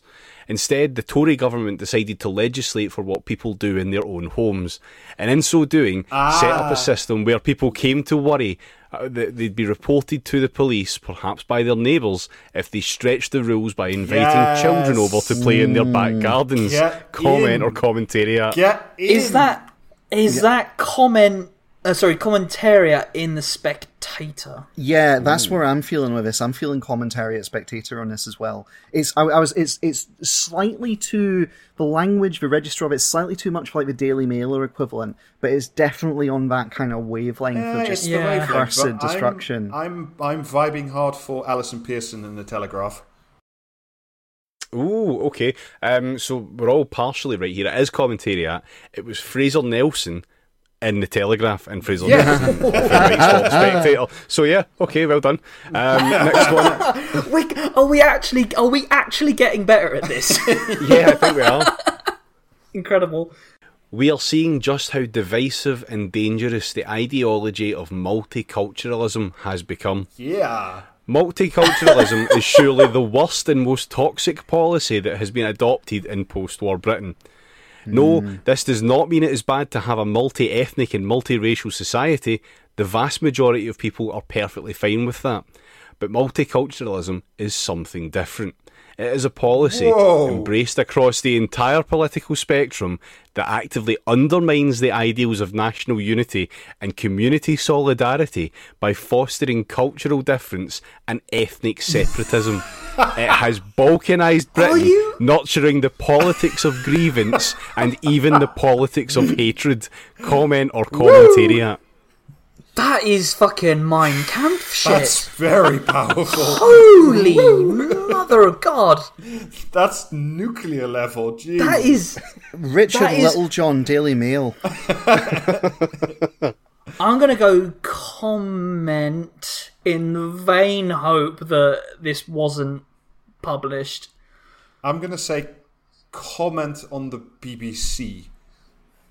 Oh, my sweet Comment summer on children. BBC. That was Commentaria and it was Brendan O'Neill and Spiked. Fuck. Oh no, no! My Oh, first thought was spiked, but the more it went on, I was like, no, it, uh, it's it's too hard for spiked. It has to be the master, right? That, Oh, that article, but as I read it, it oh. was very difficult to pick a part that was really bad because there was so much of it.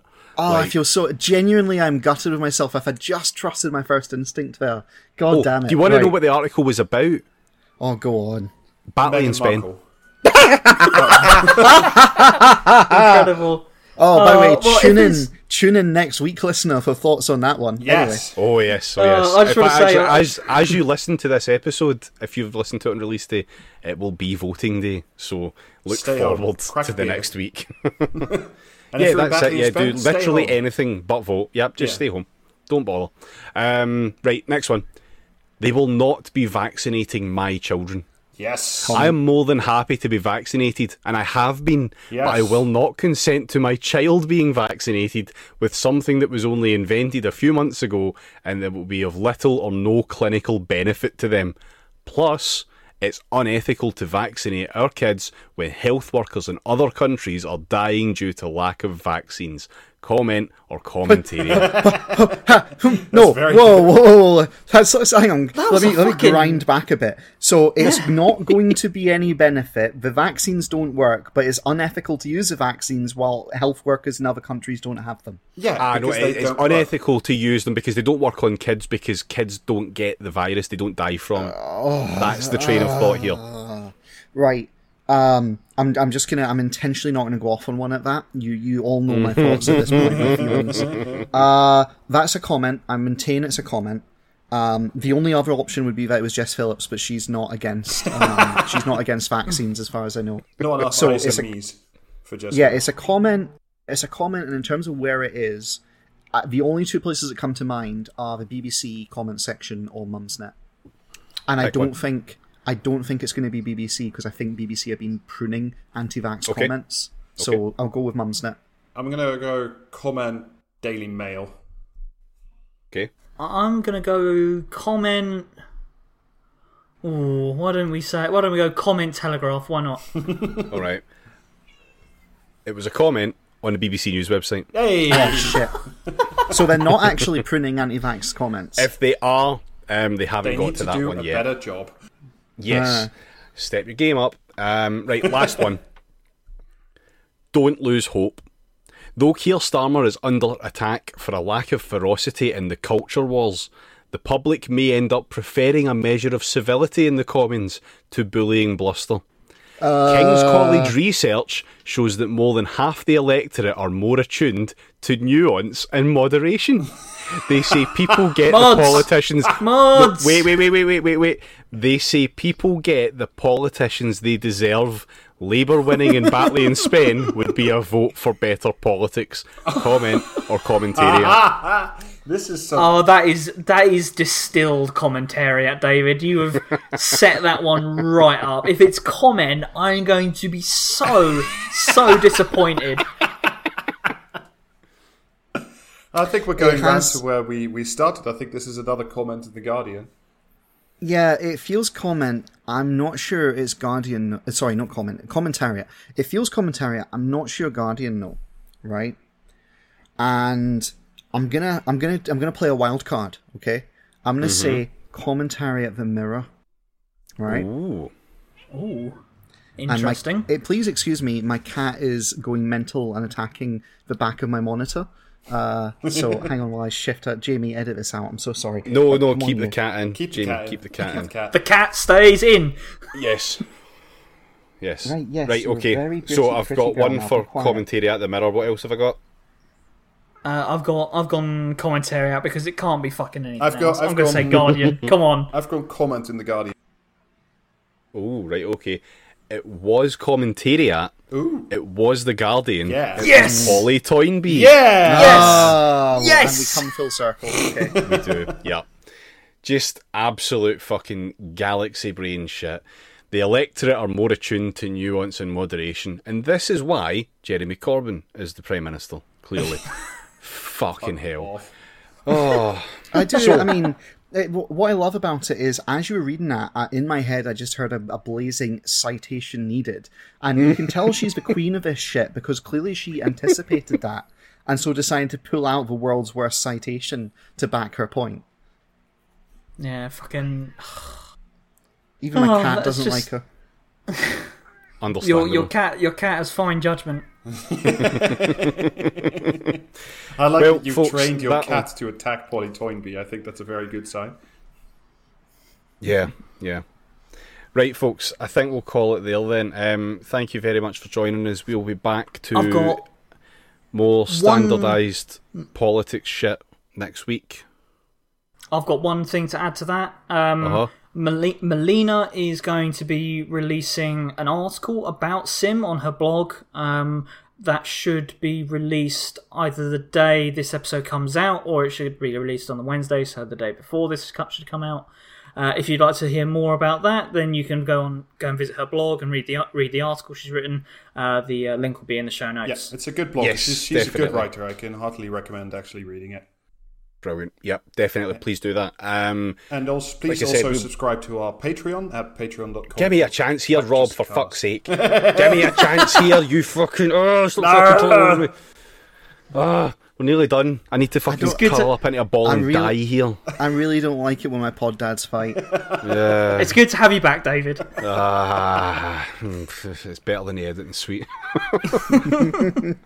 oh, Hi, Jamie. Right, so, yeah, so we'll be back next week, regular politics with the by-election results to go, and who Normal knows, politics. you may get an episode earlier than that, depending on the results and the fallout. Um, we are not above doing an emergency episode if Starmer fucks it to the point of resigning. Um, so Yeah. maybe. Like, just keep an eye on the feed. Um, If you if you can hear the sound of cackling laughter coming through your phone at some point, it may be that there's a new podcast episode out. Yeah, if it Yes. appears like a nuclear glow has risen over the greater Soviet Republic of Strathclyde, then you can be pretty sure that uh, it's Yeah. not an, it's, it's not a nuke. It's, just not Faslane, it's merely Pasokification. oh, yeah, so yeah, keep an eye out for that. It might happen, it might not. We'll just need to wait and see. There's a lot of factors, but we will tweet about it. So follow us on Twitter at PraxisCast and also join the Patreon. We now have bonus episodes. Um, the first one is already out with Riley, and we have plans for more content coming out quite soon. Um, so look forward to that. Um, more details will surface on Twitter or in the Discord for patrons. Um, you can join the Patreon at patreon.com forward slash praxiscast. You can pay us 5 quid, you can pay us 10 quid, or you can pay us 500 quid if you are literally Elon Musk.